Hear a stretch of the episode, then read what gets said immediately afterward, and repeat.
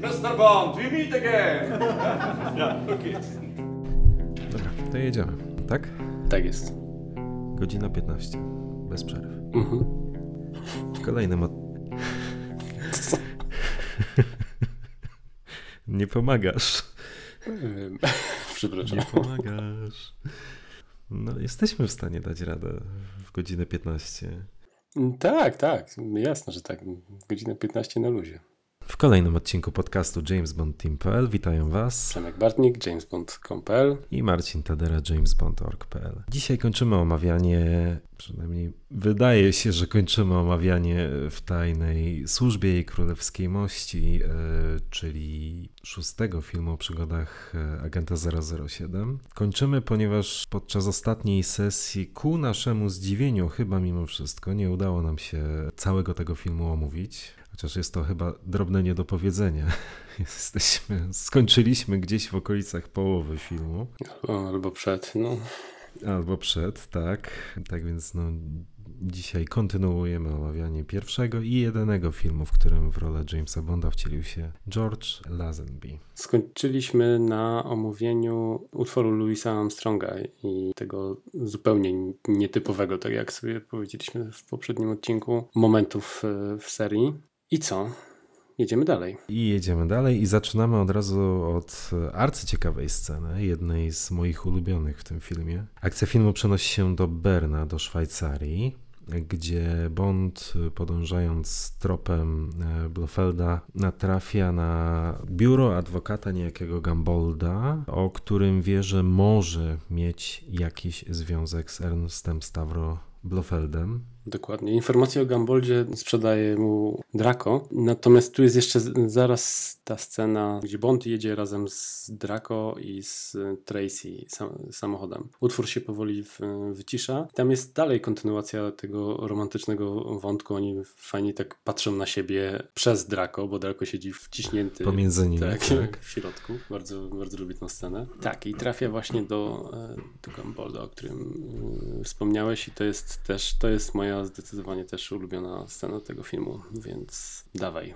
Bond wchodzi do biurowca, tak pewnie można by to określić, w którym Gambold ma, ma swoją praktykę. Mija strażnika i robi to w najlepszy z możliwych sposobów, czyli po prostu przechodzi przez hol, emanując pewnością siebie. Tak, to jest moje miejsce. Czym samym, czy dzięki temu nie zwraca na siebie niczyjej uwagi. Najwyraźniej, jak rozumiem, na tym etapie e, zwyczaje Gambolda chyba są już znane wywiadowi. To znaczy wiedzą, że on o określonej godzinie najprawdopodobniej wyjdzie na lunch. Co więcej, to oczywiście jest szersza, faktycznie to jest szersza operacja wywiadu, to nie jest tylko i wyłącznie ini- inicjatywa e, Jamesa Bonda, ponieważ jest on tam wspierany po prostu przez MI6, co też jest fajne, ale pewnie o tym za chwilkę dopiero wspomnimy. Natomiast Bond dostaje się do gabinetu, oczywiście otwierając drzwi wytrychem. Mhm. I tu właśnie jakoś zaraz w, w kolejnej scenie od razu widać to, co powiedziałeś przed chwilą, czyli tego agenta MI6, o którym w sumie w filmie nawet nie jest powiedziane, że to jest agent, nie? Bo mm, informacja o tym, że to jest e, o, bodajże Sean, Sean Campbell, tak się Sean Campbell. Tak, Mhm. ale y, mam wrażenie, że w filmie ani razu jakby nie pada informacja o nim.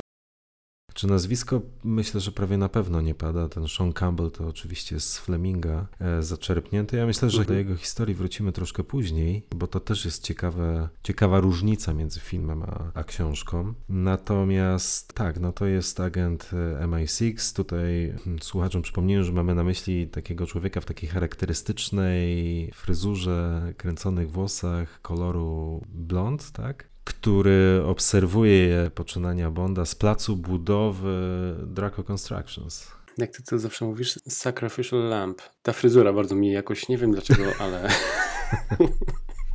Jego widać od razu jakoś tutaj na samym początku rzeczywiście, jak on wchodzi do gabinetu, to, to już y, widać go przy, przy dźwigu i przy tej konstrukcji budowy, która jest na, naprzeciwko y, budynku, w którym stacjonuje Gambold. Natomiast jeszcze odnośnie samego Gambolda, co jest bardzo ciekawe, nie wiem czy zauważyłeś, ale w wielu miejscach w internecie, w literaturze bardzo często ludzie myślą, że on ma na imię Gebruder. Nie, nie.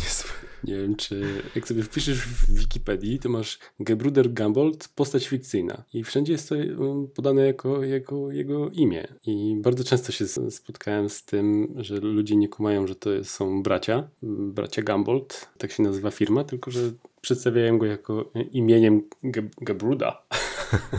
Gambold. nie, nie zwróciłem na to uwagi, ale okej. Okay.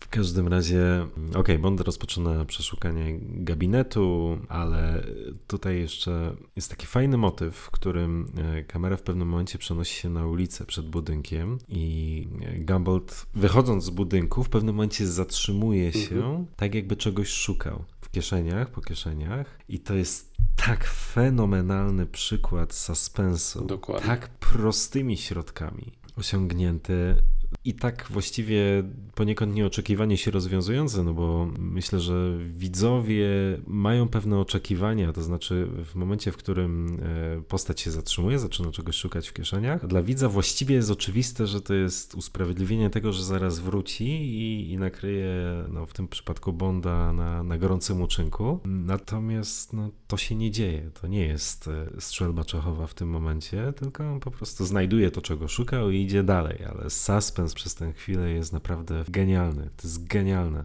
To jest majstersztyk w tworzeniu filmów. Tutaj montaż muzyka i właśnie to, o czym, o czym mówisz, tutaj kwestia z tymi kluczami. Tutaj jakby cały czas mamy gdzieś w tle ten tykający, tykający zegar, który e, jakby mówi nam, że James Bond musi się śpieszyć, bo zaraz wróci Gumbold, tak? Oglądałem ten film dwa tygodnie temu, jak się przygotowywaliśmy do podcastu, oczywiście z Tymkiem. Siedział na brzegu fotela. Po prostu nie pamiętam, żeby go jakaś scena filmowa tak stresowała, jak ta. On siedział, tupał tutaj nogami, czy on wróci, czy nie wróci. To jest niesamowicie, tak jak mówisz, proste środki, ale to jest tak nakręcone. Ten montaż jest fenomenalnie tutaj zrobiony. No i przede wszystkim ta muzyka. No to, to jest. Ja, ja jestem zachwycony. To jest właśnie to, o czym kiedyś rozmawialiśmy też przy okazji No Time to Die. Dla mnie to jest esencja kina takiego przez duże K i tego, jak, jak film potrafi być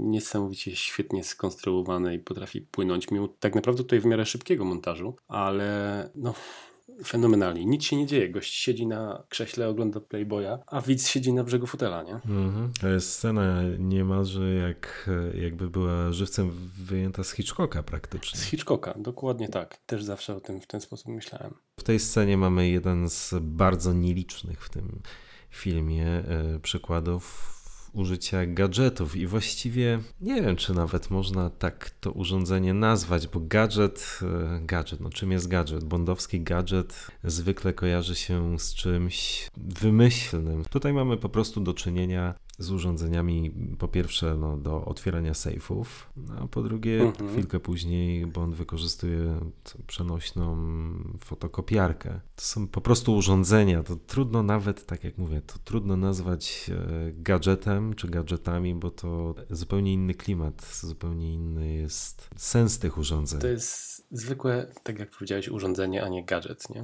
To, że się odcięli od gadżetów i tutaj właśnie używają też czegoś takiego w miarę realnego, świetna sprawa. Ciekawie mm, to jest zrealizowane, że nie otwiera tego sejfu w, właśnie w jakieś 5 sekund, przykładając coś nie wiadomo co, tylko mm, potrzeba na to, na to czasu i tutaj też przez to jest to narastające napięcie i czekamy na Gumbolda. James jako jedyny tutaj jest chyba osobą, która się nie stresuje, bo widz siedzi na brzegu fotela, James y, czyta Playboya, to jest też fantastycznym zabiegiem. Fantastyczny, tak. Ewidentnie zestresowany jest Sean Campbell, który stara się kontrolować e, czas i Dokładnie. obserwować, e, czy, czy Gumball już wraca, czy jeszcze nie wraca. Tak więc tak, no tutaj suspense cały czas jest utrzymany na naprawdę kapitalnym poziomie. Dokładnie. I to też e, ten Playboy, o ile dobrze pamiętam, gdzieś to wyczytałem, mm, że to też jest pewien ukłon w stosunku stosunku do wydawców, bo w 63 bodajże, jak kręcili pozdrowienia z Rosji, to Fleming napisał chyba wtedy właśnie w tej służbie królewskiej mości, prawda? I właśnie w, w 63 wtedy w Playboyu była wydawana jego powieść w odcinkach. Jest serializowana powieść, która na łamach Playboya się y, ukazywała. Nie wiem, czy jakiś fragment, bo nie wiem, chyba wątpię, żeby całość puścili w magazynie. Natomiast y, to też y, ciekawa sprawa, na którą trafiłem tak naprawdę całkiem niedawno. O, być może chodziło o którejś z opowiadań.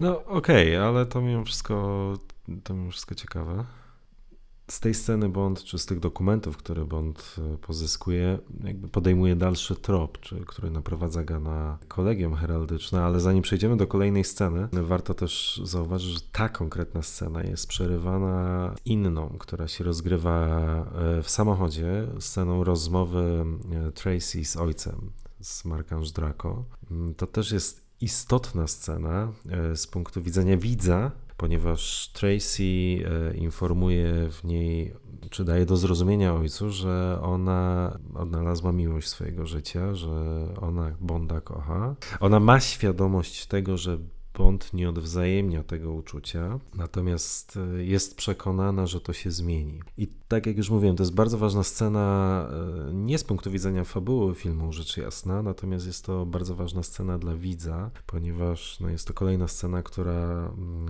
e, związuje go emocjonalnie z tą historią, co oczywiście będzie niezbędne do tego, żeby finał tego filmu odpowiednio w widzu wybrzmiał. Dokładnie tak, nic dodać, nic ująć, też sobie to zapisałem, że koniecznie musimy o tym wspomnieć i zgadzam się w 100%, że to jest bardzo, bardzo ważna scena. Kilka urywków, ale no, potrzebnych widzowi, zdecydowanie. Bardzo.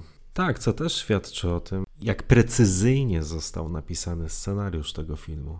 On uderza we, w odpowiednich miejscach, w odpowiednie tony, tak żeby jednak tego widza prowadzić przez ten film, podawać mu te informacje, jakie powinien mieć w taki sposób, w jaki powinien, powinien o nie otrzymać. No naprawdę precyzja tutaj jest godna podziwu. Zgadza się. I co? Przechodzimy teraz do mm, domu M.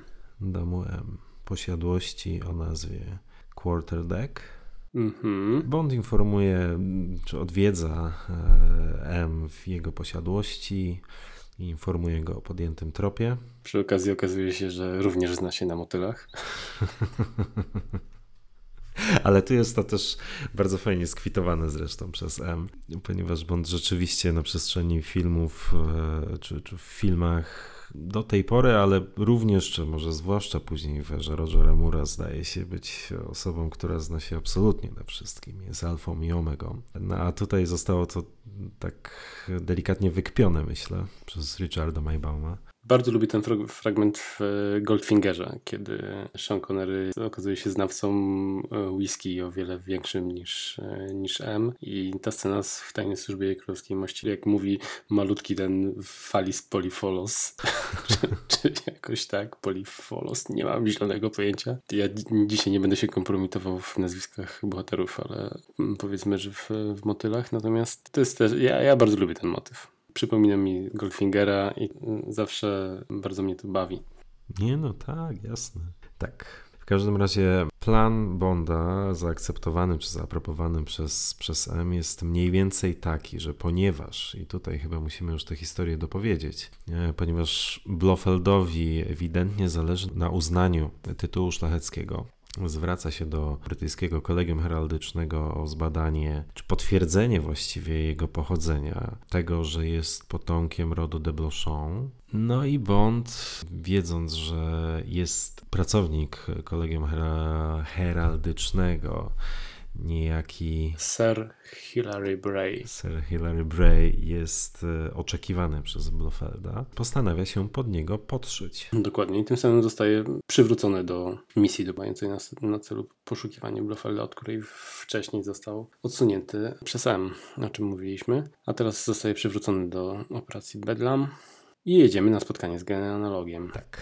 Ta scena y, sama w sobie może nie jest kluczowa, chociaż czy generalnie e, z tego, co ostatnio gdzieś wyczytałem, sporo materiału, które zostało nakręcone, no, poległo na stole montażowym. żeby film maksymalnie skrócić. No, film i tak do czasu Casino Royale był najdłuższym filmem serii. Tym niemniej no, znacząco przekraczał ówczesne standardy i wiele scen zostało wyciętych po to, żeby ten film mimo wszystko przybliżyć do tych pożądanych dwóch godzin. Nie udało się, na szczęście. Tym niemniej e, zdaje się, że w tym kolegium heraldycznym miała mieć miejsce jakaś scena akcji pościg. To ja chyba wiem o czym mówisz, tylko zastanawiam się, czy to nie miało być zaraz po wyjściu od Gambolda i że jakoś wtedy miał być to znaczy pościg po dachach, czy gdzieś tam pieszo. Tak, mam na myśli pościg pieszy, ale wydaje mi się, że czytałem, że to właśnie w tym kolegium heraldycznym. Okay. Ale kontekstu kompletnie nie znam, natomiast no,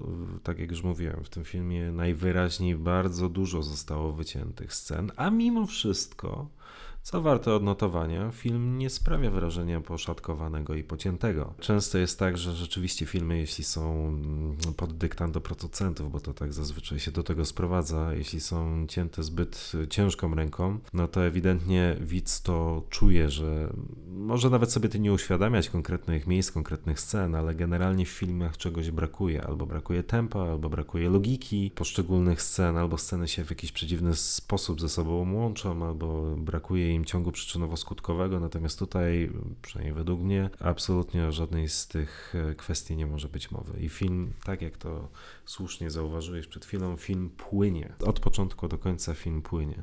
Bardzo dobrze to powiedziałeś. Zgadzam się w 100%. Natomiast z tego, e, ze sceny z kolegium heraldycznego istotne jest to, że poznajemy dewizę rodu Bondów. Tak jest. Świat to za mało. A świat to za mało. Orbis non sufficit. Też miła ciekawostka. Ona oczywiście to jest e, rzecz jasna wyjęta z Fleminga, ale mimo wszystko fajny taki, nic nie, niewiele znaczące, ale miły akcencik. Później wykorzystany oczywiście jako tytuł Bonda 19. Dokładnie tak, i to jest fajny smaczek, tak jak powiedziałeś, i nawet jeśli wtedy mało znaczy, to tym bardziej nawet dla widza, który w tej chwili sobie będzie oglądał pierwszy raz w tajnej służbie jej królewskiej mości, no to dla niego już będzie to znaczyło o wiele więcej, mając na uwadze to, że kilkanaście filmów później obejrzymy część zatytułowaną Świat to za mało. Świetny, świetny zabieg. Twórcy to ładnie sobie wymyślili. A jeszcze nie tak dawno narzekaliśmy na brak jakby długofalowej wizji w Eon Productions. Dokładnie, a to już od, daw od dawna planowali. Marvel może, Marvel może się schować. Marvel się uczył na tym. Prawda, później producenci Bonda gdzieś się w tym wszyscy, wszystkim zagubili, ale to już inna opowieść, na którą zapraszamy do odcinka o Spectre bodajże. Ale jeszcze na chwilę o Hilarym Breyu. Nie wiem, co mnie podkusiło, jak oglądałem teraz w Tajnej Służbie Królewskiej Mości, przygotowując się do podcastu, to sprawdziłem jego filmografię. To jest aktor, który się nazywa George Baker i grał w trzech Bondach. Co ty po...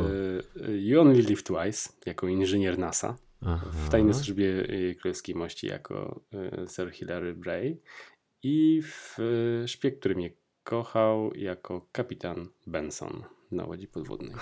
I jakoś nigdy kompletnie tego nie zauważyłem. Natomiast jak sobie odpalisz Filmweb czy jak, jakiś tam inny portal, na, na, którym zobaczysz sobie zdjęcia z tych filmów, to powiesz, kurde, rzeczywiście. Nie, nie da się tego zobaczyć. Nie, no generalnie teraz teoretycznie powinien kiwać głową i tak, tak, oczywiście. No. tak, tak, to sam chciałem o tym powiedzieć.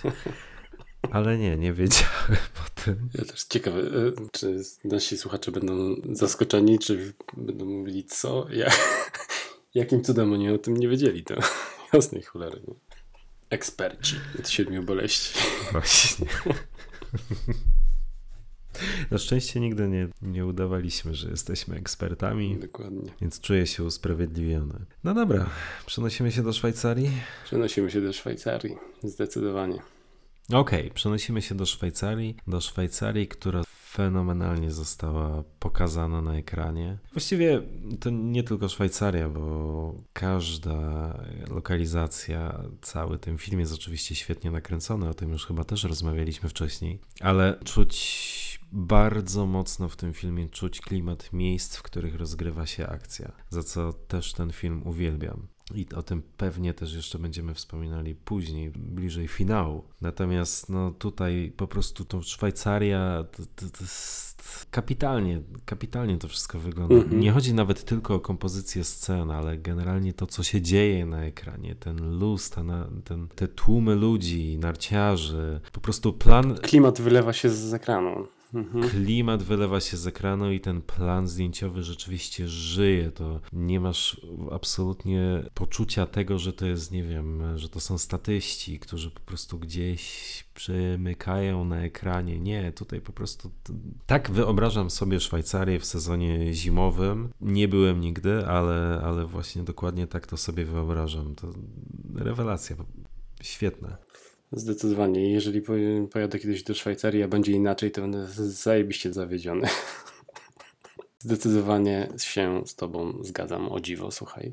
Fantastycznie to wygląda. To jest każde ujęcie już mm, tego pociągu przyjeżdżającego na, na stację, Irmy, która czeka na, e, na George'a, przejażdżki saniami i tych, tego, tego tłumu, tego przejawiającego się tam w niektórych scenach e, właśnie agenta MI6. Świetnie, naprawdę świetnie. A jeżeli chodzi o same lokacje. Ja mam, mam coś takiego w, w filmach i nie wiem od kiedy mi się to zaczęło. Nie wiem, czy nie właśnie od w Tajnej Służbie Królewskiej Mości. Nie do końca jestem pewien, co widziałem wcześniej, czy tylko dla Orłów, czy w Tajnej Służbie Królewskiej Mości, ale dla mnie filmy, w których e, akcja w pewnym momencie rozgrywa się na śniegu, e, gdzie jest kolejka linowa, gdzie są góry, i gdzie się tam strzelają i jest akcja i film wygląda właśnie tak pięknie, jak właśnie czy y, tylko dla orłów, czy y, w Tajnej Służbie Królewskiej Mości. To jest, to jest dla mnie olbrzymi plus i od razu ocena, ocena w górę. Widzę śnieg, Szwajcarię, kolejkę, bum. Jestem kupiony. No to rzeczywiście tutaj ten film nie mógł cię nie urzec w związku z tym. Jedno, na co lubię zwracać uwagę, to jest to, jak Sir Hilary Bray jest ubrany podczas y, rozmowy z, z Bondem i później to też bardzo fajnie jest wkomponowane właśnie w kolejną scenę e, w Szwajcarii, kiedy George e, wysiada i ma dokładnie te same okulary, dokładnie tą samą marynarkę, krawat. To jest e, bardzo, bardzo fajny zabieg. Ale w tej scenie też dowiadujemy się, jaki był pomysł na rozegranie tego motywu Bonda wcielającego się w Sir Hilary'ego Breya, kiedy Bond próbuje udawać osobę, hmm, no właśnie jaką? Jakby to określić? Kompletnie nieprzystającą do miejsca, w którym się znalazł, kompletnie nie czującą właściwie nie wiem, czegokolwiek e, poza, poza pewnie murami tych kościołów, bibliotek e, i tak dalej, w których przebywa na co dzień, co w sumie wyszło całkiem nieźle. Tak, zdecydowanie. George'owi wyszło to całkiem nieźle i on tu świetnie to powiedziałeś, bo gra tak, tak naprawdę Bond gra jakby swoje przeciwieństwo. Tak, o właśnie. Tak. Boi się latać, no, udaje strach, jest zupełnym zaprzeczeniem swojej własnej osoby. Natomiast, co jest też bardzo ciekawe, to tutaj jest bardzo dobrze naśladowany akcent tego Hilarego Breya. Natomiast Lazenby nie podołał tutaj za Mhm. bardzo i głos, który słyszymy w tych scenach jest tak naprawdę podkładany przez y, aktora, który grał Hilarego Breya, czyli Naprawdę? George'a Bakera. Naprawdę. I też się, szczerze mówiąc, jakoś y, nie zwróciłem na to uwagi, bo jakby cały czas zawsze tam słyszałem George'a Lazenbiego i nie do końca tego y, kumam, w jaki sposób to, to zostało zrealizowane. Natomiast tam podobno jest podkładany głos tego aktora, który grał mm, Hilarego Breya. Huh. To taka ciekawostka z dodatków. No proszę. No proszę. Więc jeżeli tutaj będziemy się zachwycać aktorstwem George'a Lazenbiego, to trzeba tutaj też dorzucić troszkę od George'a Bakera. Ale to on podkładał pod. On podkładał głos we wszystkich scenach do momentu, powiedzmy, zdemaskowania Bonda?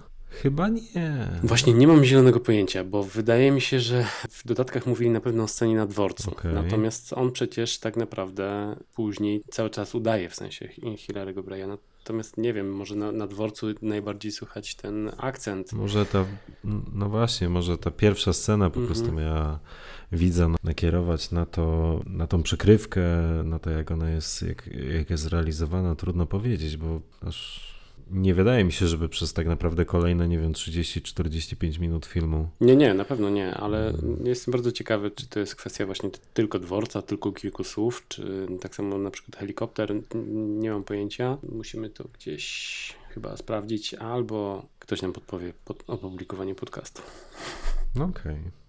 No i co, Bond razem z Irmą pod kocykiem rusza w stronę. Do helikoptera. Dokładnie. I tutaj cały czas właśnie są te zdjęcia, o których mówisz. Pięknie sfotografowana ta, ta lokacja i niejako już nam zapowiada pewne atrakcje, które się pojawią później, bo mamy tutaj w montażu gdzieś widać narciarzy, widać bobsleje, piękne tereny gór, więc już w jakiś sposób zapowiadają to, co się będzie działo później. Ale same te zdjęcia lokacji, bo tak chyba nie doczekam do, do tego pościgu na, na, na, nartach. One były y, fotografowane przez takiego słynnego kamerzystę, który się nazywał mm, Johnny Jordan.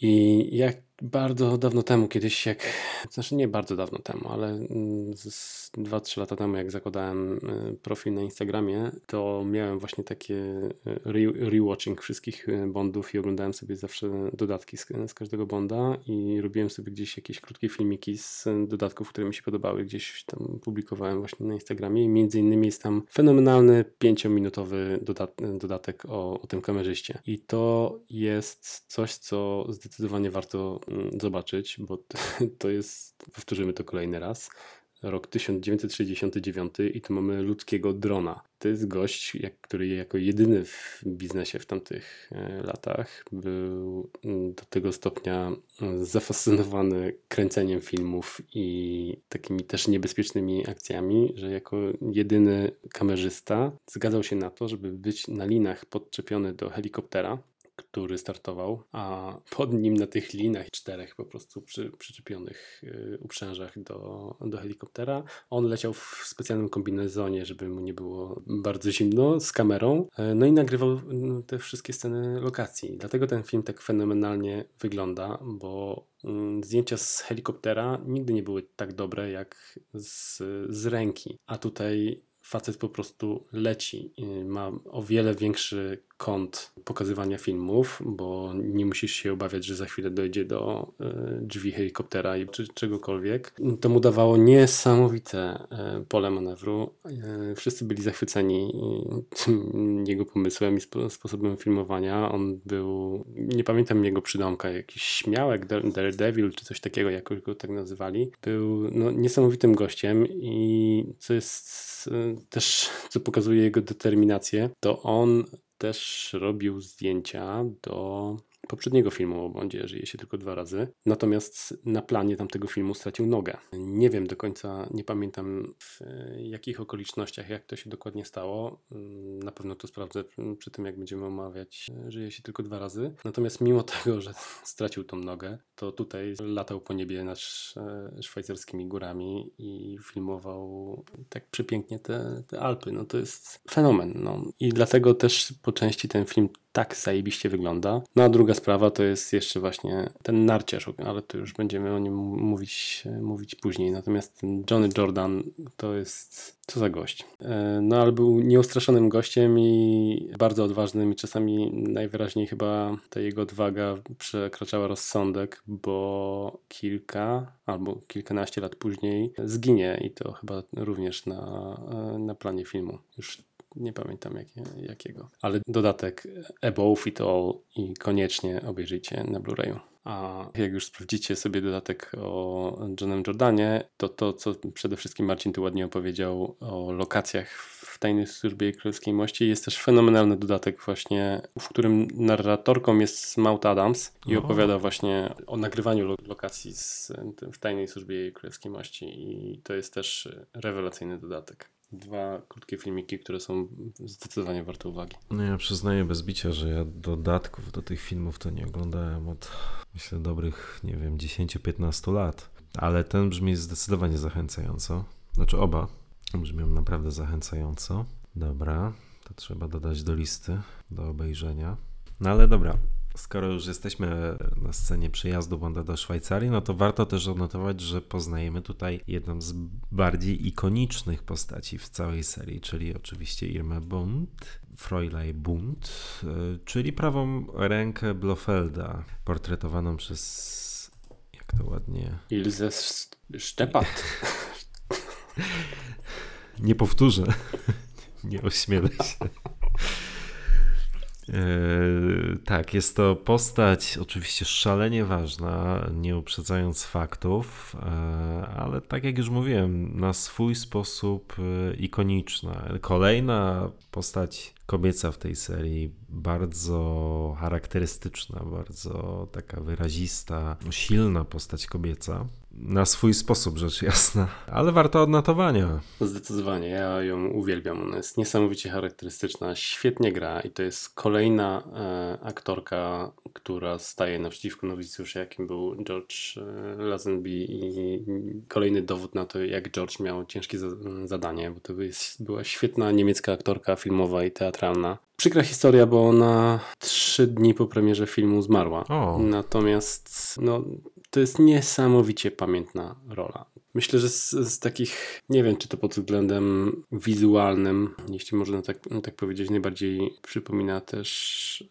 yy, bohaterkę z, z pozdrowień z Rosji. Natomiast ona jest na swój sposób bardzo charyzmatyczna. Swoją grą bardzo dużo wnosi do tego filmu i, i ja ją zawsze bardzo, bardzo lubiłem na ekranie. Świetny i bardzo mocny punkt tego filmu. Zdecydowanie tak. No dobrze.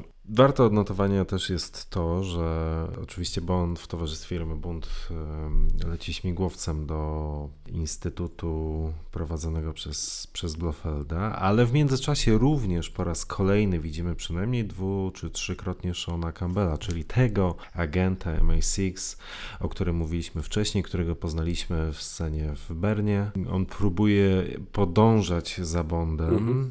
napotyka problem przedostaniu się do kolejki linowej, ponieważ jest poinformowany o tym, że to jest teren prywatny i nie wolno mu e, do tej kolejki linowej wsiąść. Tak, tam, tam jest w ogóle taka chyba gdzieś też scena, gdzie on, mm, Bond jakby patrzy z helikoptera w dół i widzi tego garbusa e, Shona Campbella, gdzie on dojeżdża gdzieś do jakiegoś miejsca, w którym chyba już dalej, dalej nie może jechać, nie? To jest też e, w tej scenie, a później jest ta, o której ty mówisz e, z kolejką.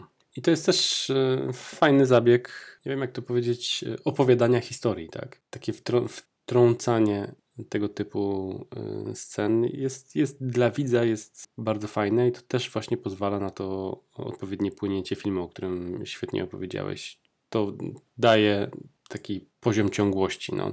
Ten gość później nie wyskakuje jak z kapelusza. Nie? Tak, dokładnie tak, dokładnie tak. No okej, okay. dolatujemy do Instytutu y, Badań nad, właściwie nie pamiętam jak, jak zostało to, to miejsce nazwane w filmie, w każdym razie do Instytutu prowadzonego przez Ernsta Stavro Blofelda. Mhm. Instytut Badania Alergii chyba tak, nie? Instytut Badania Alergii, ok. Też kolejna właściwie ikoniczna miejscówka, lokalizacja. Ja, ja, jestem zachwycony. Jeśli właściwie w całej serii bondowskiej, tak bogatej w lokalizację i mm, zbudowanej, cała seria została zbudowana na, na plenerach tak naprawdę, jeśli wskazać jedną najbardziej ikoniczne miejsce, w którym rozgrywa się akcja, nie wiem, czy to nie byłaby ścisła czołówka. Dokładnie. Peace Gloria to jest e, zdecydowanie ścisła czołówka i z takich bo umówmy się, Ken Adam nie był tutaj mm, zatrudniony, też nie bez przyczyny. O właśnie, o tym też trzeba wspomnieć dokładnie. Oni chcieli tutaj zejść na ziemię, o czym opowiadaliśmy w, w poprzednim odcinku. Chcieli odejść trochę od wymyślnych baz arcy, arcywrogów i specjalnie szukali miejsca, mm, które będzie w pewien sposób naturalne, ale nadal mm, bardzo atrakcyjne. Nie mogli chyba nic lepszego znaleźć na świecie niż ta restauracja Pizz Gloria. To jest po prostu fantastyczne miejsce. Niesamowicie wygląda na, na szczytach tych gór. Architektonicznie też mm, rewelacyjnie pomyślane. Tak, tak, tak. Bardzo, bardzo charakterystyczne miejsce. -hmm. Poprawnie, jeśli się, jeśli źle zapamiętałem, natomiast e, to było miejsce, które mm, miało tam chyba mieć swoją siedzibę jakaś restauracja, tak? Natomiast budowa została wstrzymana, czy na pewno niedokończona i ekipa na to weszła, zaproponowała oczywiście, że wykończy to miejsce. Oczywiście wykończy po swojemu na potrzeby filmu, ale tam kupę kasy zainwestowano w wykończenie Peace Glory. Nie wiem, czy nie wybudowano również, ponieważ to był jeden z warunków, to było potrzebne,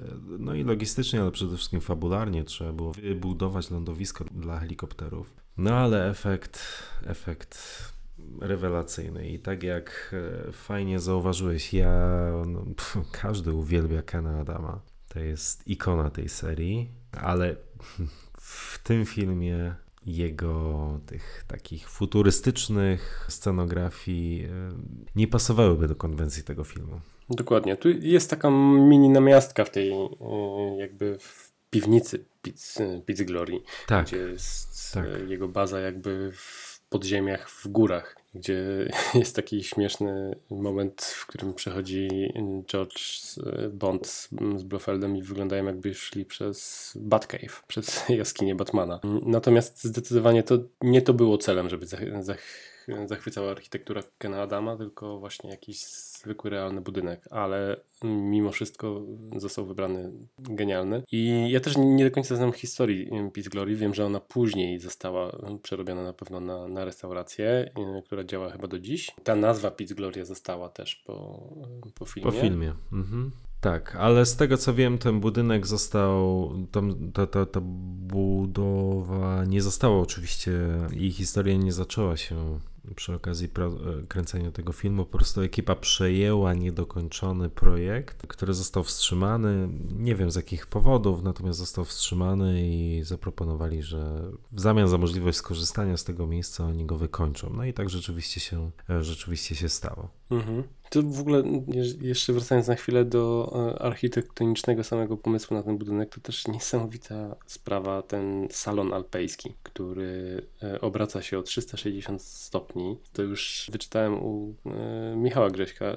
On w ciągu godziny, czy tam 55 minut robi pełen obrót. I to też jest na dodatkach e, na płycie powiedziane fantastyczny motyw, tylko też w pewien sposób uciążliwy. Nie, nie jestem pewien, czy oni mm, to włączali, wyłączali, jak nad tym mm, panowali. Natomiast problemem były też zdjęcia w tym salonie, no bo jednak, żeby nagrywać akcję dziejącą się w salonie w ciągu dnia i wiemy, że nagrywanie filmu nie trwa, e, czy sceny nie trwa 5 minut, to co chwilę musisz tutaj tak panować nad zmieniającą się aurą za. Oświetlenie. Oświetlenie. Tak, oświetlenie planu było rzeczywiście podobno problemem na planie tego filmu. Kontrolowanie tego oświetlenia właściwie. Tak, zgadza się. No ale efekt zdecydowanie wart wysiłku, bo tak jak już mówiłem sam- e, wcześniej, dostaliśmy absolutnie ikoniczną, fantastyczną, fenomenalną, jedyną w swoim rodzaju lokalizację. No jedną z najważniejszych i najbardziej rozpoznawalnych w tej serii. Dokładnie tak. Jak robiłem plakat do W tajnej służbie królewskiej mości, to pierwszą rzeczą, jaką na nią umieściłem, to była właśnie Pizz Gloria i nie wyobrażam sobie nie mieć tego na, na plakacie. Ikoniczne miejsce. Dobra, Bond zostaje zakwaterowany w swoim pokoju. I tutaj kolejna taka scena charakterystyczna dla tej serii, czyli sprawdzanie pokoju. Mhm. Dokładnie tak. To samo sobie zapisałem. Koniecznie ws- wspomnieć o szukaniu pluskiew. I tego dawno już nie widzieliśmy w filmach o Bondzie. I, i, i jeśli miałbym mieć jedno z życzeń moich na Bonda 26 jest to, żeby właśnie Mhm. takie elementy tej serii wróciły. Mam nadzieję, że się spełni. Ja oczywiście nie wiem, czy w dzisiejszych czasach e, tak naprawdę współczesnej gry wywiadowczej, powiedzmy te, te pluskwy, jak to się wówczas czy kiedyś e, nazywano, czy, czy one są jeszcze tak naprawdę wykorzystywane, skoro tak naprawdę twój telefon może być wykorzystywany jako podsłuch. Mhm. E, ale mimo wszystko jest to taki miły akcent, byłby to taki miły akcent, miły powrót do korzeni, ale w takim dobrym stylu, nienachalnym. Tak więc tak, taką scenę, jeśli jest scena, którą chciałbym zobaczyć w Bondzie 26, to właśnie to, że Bond wchodzi do pokoju, czy melduje się w pokoju i zaczyna od sprawdzania, poszukiwania podsłuchów, pod, nie wiem, ukrytych kamer, czegokolwiek. Mhm. Zgadzam się w 100%. Ja uwielbiam. To jest jedna z moich ulubionych scen w Doktorze No, jedna z moich ulubionych scen w Pozdrowieniach z Rosji i zdecydowanie jedna z moich ulubionych scen w Tajnej Służbie Królewskiej Mości. Scen. Jeżeli to w ogóle można w takim, w takim kontekście rozpatrywać, ale to właśnie, tak jak powiedziałeś, to jest takie bardzo charakterystyczne dla Bonda i świetnie, że tutaj się to znalazło. No ale co? Lecimy do salonu alpejskiego na kolację. Do salonu alpejskiego na kolację poznajemy pacjentki Blofelda, czy pacjentki instytutu, leczące się w instytucie. Tak, i tutaj jest, ja zawsze zwracam na to uwagę, tu w tym momencie jest też fenomenalna praca kamery. Ja uwielbiam mm, pokazywanie tych dziewczyn e, w tym, w tym salonie. Tam są tak zajebiście fajne zbliżenia, e, oddalania kamery, przybliżania kamery na, na ich twarze. Tam już zaczyna się działać hipnoza, tylko że hipnoza widza. Hmm. Jest coś genialnego, jeżeli chodzi o operatora kamery. I scenografia też w tej scenie jest świetna.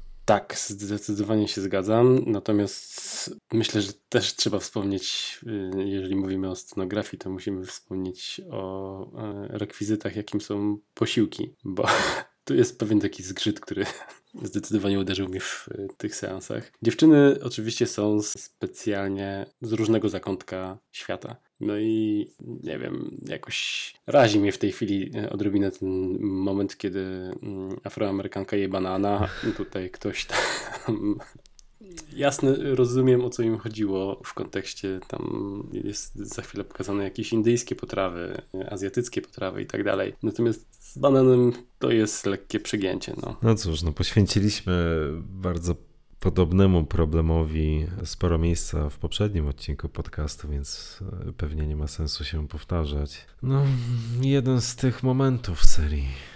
Tak, no jasne, że tutaj chcieli pokazać, że jest mm. to osoba pochodząca z Afryki. E, natomiast no, mogli się postarać bardziej wymyślić, co tam można innego ciekawego zjeść niż, mm. niż banana. No.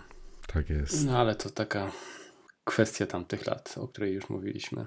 Chyba w kolejnej scenie mamy Blofelda już. Nie, poczekaj, poczekaj, bo tutaj jeszcze tak powiedziałem, że są fantastyczne najazdy kamery, są fantastyczne dziewczyny, ale jest też Bond, którego widzimy w stroju, też zdecydowanie odmiennym od tego, jakim go widzieliśmy do tej pory i jakim go już w późniejszych filmach nie, nie mieliśmy szansy z, zobaczyć. Oczywiście jest to nadal kwestia przebrania, natomiast James Bond w kilcie, no to Żabot, Żabot już drugi raz, ale ten kilt niesamowita sprawa, natomiast on nadal, i to jest zdecydowanie zasługa Lazenbiego, on wygląda fenomenalnie dla mnie. Tak. Tak, on nie wygląda, on nie wygląda w tym stroju komicznie, śmiesznie. On wygląda dokładnie tak, jak wyglądać powinien. Czyli powinien wybijać widza być może z tej strefy komfortu i szokować to jest oczywiście za mocne słowo, ale zaskakiwać, ale jednocześnie wszystko wydaje się być na swoim miejscu, wszystko wydaje się być naturalne. Jest to w sumie ciekawy pomysł na, na przykrywkę, na, na przebranie. Spoko. Dokładnie tak. Zresztą ostatnio widziałem, e, chyba była premiera Moon Knighta i Oscar Isaac miał też założony kilt. Nie wiem, czy, czy widziałeś. Znaczy, nie wiem, czy to jest kilt. Chyba tak, chociaż czy kilt ma zastrzeżone, że musi być w, w kratę. Myślę, Natomiast że tak. Oscar Isaac miał taką w takim razie kilt bez kraty. Taki szary kilt. Też tak naprawdę bardzo dobrze wyglądał. Nie wiem, jaki to ma związek z jego pochodzeniem, czy z Moon Knightem, ale to wygląda naprawdę nieźle. Nie wiem, czy sam bym założył czy jestem na tyle odważny, natomiast Lazenby wyglądał na tym, wygląda w tym filmie świetnie. Swoją drogą kiedyś miałem kilt. Co ty gadasz? Kupiłem sobie w fabryce u producenta kiltów w Inverness, jak byłem tam sporo lat temu. -hmm. Więc jest to dość ciekawe uczucie nosić coś takiego na sobie, ale niestety nie mam już go. No szkoda. Kurde, szkoda, bo tak to koniecznie kazałbym ci go założyć na konwent Bonda. A jakbyś go nie założył, to bym go na bank pożyczył. No jeszcze jakbyś mi żabot załatwił, to czemu nie? No dobra, poznajmy. Jeszcze ostatnia krótka rzecz. Bardzo lubię ten moment, jak on siada między Helen a Rudy bodajże, o ile dobrze pamiętam imiona. Natomiast świetna jest ta scena, kiedy James pod przykrywką Sir Hilarego opowiada i zanudza dziewczyny o, o herbach. To jest genialna scena. Świetnie tam opowiada o tych o Bizantach, różnych innych rzeczach, które zanudzają dziewczyny na śmierć. To jest rewelacyjny motyw, jest dosyć komiczny, bardzo fajnie George gra, bo on tutaj świetnie wczuwa się w rolę właśnie. Tak, z takim przejęciem mówi. Zgadza się. Zresztą to, to jest aspekt humorystyczny tego filmu, jasne. Natomiast też pokazuje, teraz żeby nie użyć za bardzo górnolotnych słów z kolei, ale generalnie to też pokazuje specyfikę pracy czy służby właściwie tajnego agenta, gdzie e, musi się przygotowywać nawet na tego typu rozmowy, czy szczególnie na tego typu rozmowy, no bo tutaj no nie czarujmy się. Jedno źle dobrane słowo mogłoby tak naprawdę spalić tę jego tak misternie przygotowywaną przykrywkę. Dokładnie. Bardzo lubię jeszcze ten motyw malowania szminką po nodze numeru pokoju. I James wtedy kwituje to takim nagłym ruchem, który zauważa Irma. I on wtedy coś tym mówi, że poczuł mrowienie, tak? Przesztywnienie.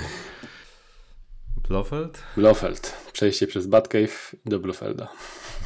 I tutaj jest ta antyseptyka i ten też jest taki ten korytarz e, w takich e, też właśnie kolejny raz chyba w fioletowym odcieniu, jest w takich światłach e, ultrafiolet, coś takiego. Bardzo ciekawie jest tam zrealizowana ta, ta scenografia. Ale skoro mowa o przykrywkach, o przykrywce Bonda i, i o Blofeldzie, no tutaj też Poznajemy wreszcie e, arcywroga Jamesa Bonda, czyli Ernsta Stavro Blofelda, to znaczy inkarnację Ernsta Stavro Blofelda, w którego rolę wciela się Sam Telly Savalas, czyli oczywiście Kojak, najlepiej znany polskim widzom jako, jako detektyw Kojak. Aktor amerykańsko-greckiego pochodzenia, aktor uznany wówczas czyli chyba miał nawet nominację do Oscara na swoim koncie, poprawnie jeśli się mylę. Tak więc kolejna bardzo mocna obsadowo i aktorska osobowość, naprzeciwko której musiał występować George Lazenby i kolejny aktor, przez którego nie dał się przyćmić na dobrą sprawę i czy nie wiem, jakby to, jakby to powiedzieć. Są mimo wszystko dla siebie dość równorzędni. Oczywiście no, Savalas aktorsko jest e, o kilka klas wyżej, ale absolutnie George nie... Nie odstaje, nie? Nie, nie odstaje. Wszedł w tą scenę bez jakichkolwiek kompleksów. Świetnie. Dokładnie. Telly Savalas rzeczywiście uznany i świetny aktor i bardzo często w nowszych filmach jest tak, że gdy masz dużo lepszego aktora i też film bardzo często jest tak poprowadzony, że ten partner grający z tym dużym, dużo lepszym aktorem wychodzi naprawdę komicznie, strasznie. Zostaje ośmieszony i ginie w każdej scenie przy y, rewelacyjnym talencie kogoś tam, nie? Natomiast tutaj jest dokładnie tak, jak powiedziałeś. Lazenby się świetnie tutaj sprawdził i to jest też po części zasługa pewnie Savalasa, który po pierwsze może nie szarżował aż tak bardzo, po drugie podobno też był bardzo przyjaźnie nastawiony do, do Lazembiego i bardzo mu pomagał na planie. Lazenby się tam też poczuł tak dosyć wspierany przez niego i w scenach odgrywanych z nim nie wychodził z niesamowitą tremą przez to. Więc to jest super sprawa. Nie wiem, czy to jest dobry moment e, na to, żeby spróbować Savalasa e, ocenić też jako Ernsta Stavro Blofelda albo nie wiem, sklasyfikować go jakoś, no bo od tego chyba nie uciekniemy. Pewnie moment dobry jak każdy inny, tak więc no miejmy to z głowy. To jest jeden z ilu? Czterech aktorów w serii bondowskiej, których widzimy w pełnej krasie i w całej okazałości, którzy wcielają się w rolę Blofelda, no mamy Charlesa Greya, mamy Donalda Pleasensa i oczywiście Christopha Waltza. I ja powiem szczerze, no Savalas jest chyba moim faworytem. Nawet nie chyba, z całą pewnością jest moim faworytem. Pomimo tego, że e, oczywiście no, on tutaj nie ma tych charakterystycznych cech, po których zwykle kojarzymy Blofelda, przynajmniej może, może inaczej.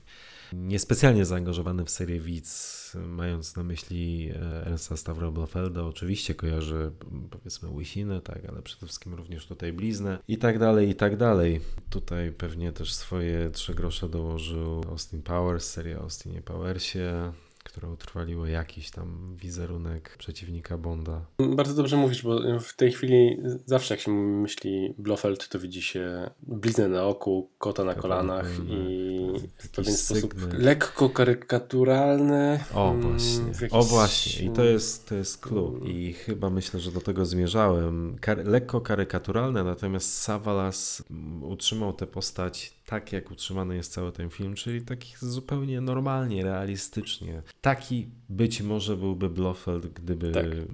gdyby rzeczywiście istniał. E, on też nie do końca jest zbieżny z tym, jak go opisywał Fleming, bo u Fleminga Blofeld był w tej powieści jeszcze był no, taką zdecydowanie potężną postacią, również jeśli chodzi o powiedzmy rozmiary. Natomiast Blofeld Savalasa jest taki przyziemny, ale w dobrym tego słowa znaczeniu. Ja osobiście patrząc na niego, zwłaszcza w późniejszych scenach oczywiście, jestem w stanie uwierzyć, że tak, ten gościu jest, e, jest w stanie wymyślić spisek, e, plan, mm -hmm, który, mm -hmm. który doprowadzi do, nie wiem, milionów ofiar, ale nie przeszarżowuje tej roli.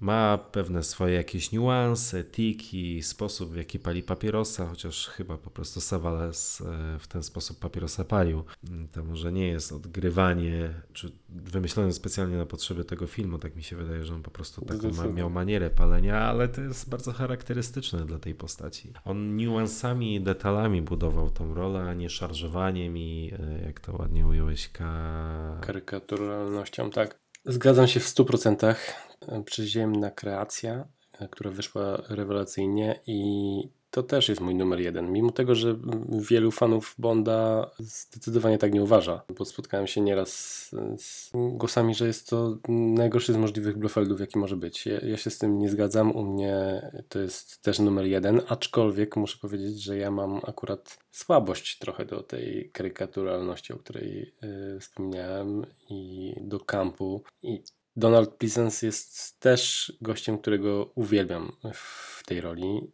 Natomiast to jest zupełnie inna bajka. To jest zupełnie inna rola i ja nawet nie wiem, czy tutaj jesteśmy w stanie jakoś porównywać. To jest trochę tak jak porównywanie, nie wiem, Jacka Nicholsona w roli Jokera z e, Joaquinem Phoenixem.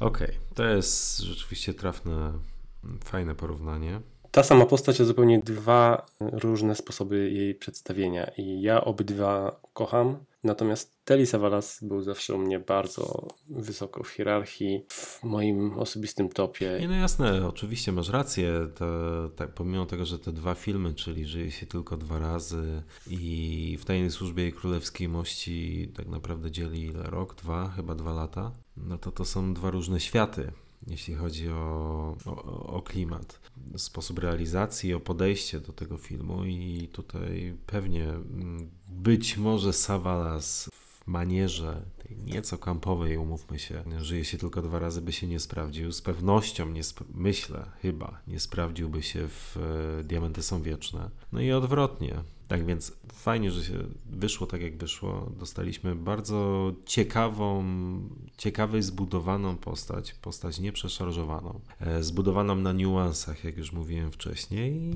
Super, rewelacja. A to, że rzeczywiście, no ja akurat wolę tę manierę, no to, to jest już inna sprawa. To prawda. Znaczy, nie wiem, co powiedzieć.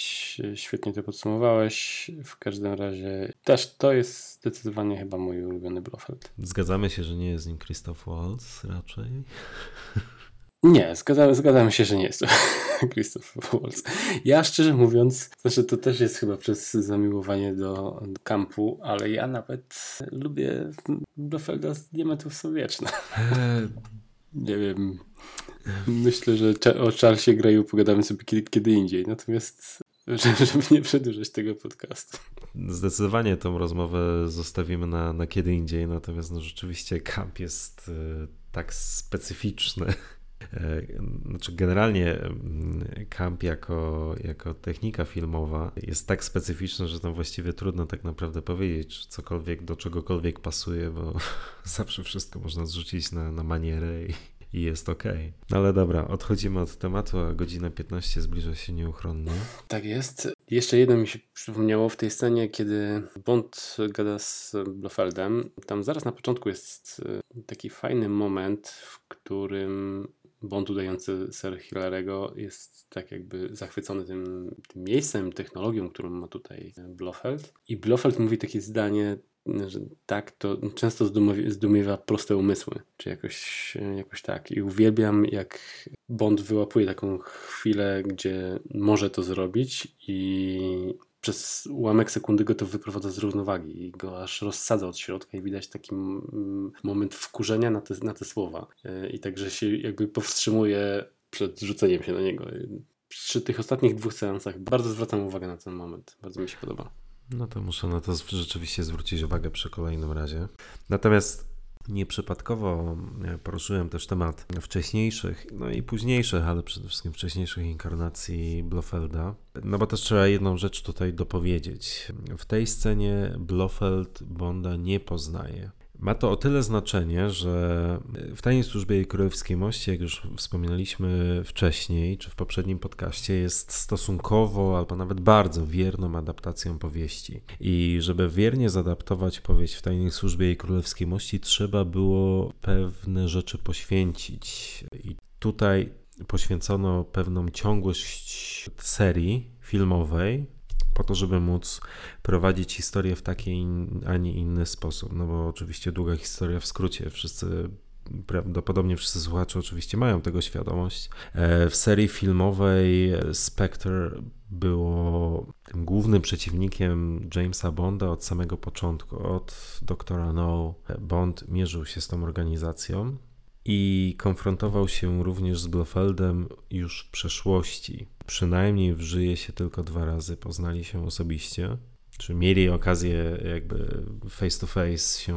e, spotkać. Natomiast w książkach wyglądało to trochę inaczej, w powieściach wyglądało to trochę inaczej, ponieważ Bond zniweczył plany Blofelda w e, Thunderball. Później mieliśmy krótki epizod w Szpiegu, który mnie kochał, przy czym tam nie było bezpośredniej konfrontacji z Blofeldem e, w tej, w tej powieści. Tam po prostu Bond wspominał jedną z potyczek z członkiem organizacji Spectre. Mhm. No i mieliśmy w tajnej służbie jej królewskiej mości, w której y, oboje poznają się, czy widzą się po raz pierwszy. No, w filmach nie dało się z tego tak naprawdę wybrnąć y, w żaden sensowny sposób, więc poświęcono gdzieś tutaj logikę, czy tę ciągłość, kontynuację serii. Myślę, że to był dobry wybór. To pewnie nie było proste podjąć taką decyzję, ale myślę, że to był bardzo dobry wybór po to, żeby tę historię można było zekranizować właśnie tak, jak ją napisał Fleming.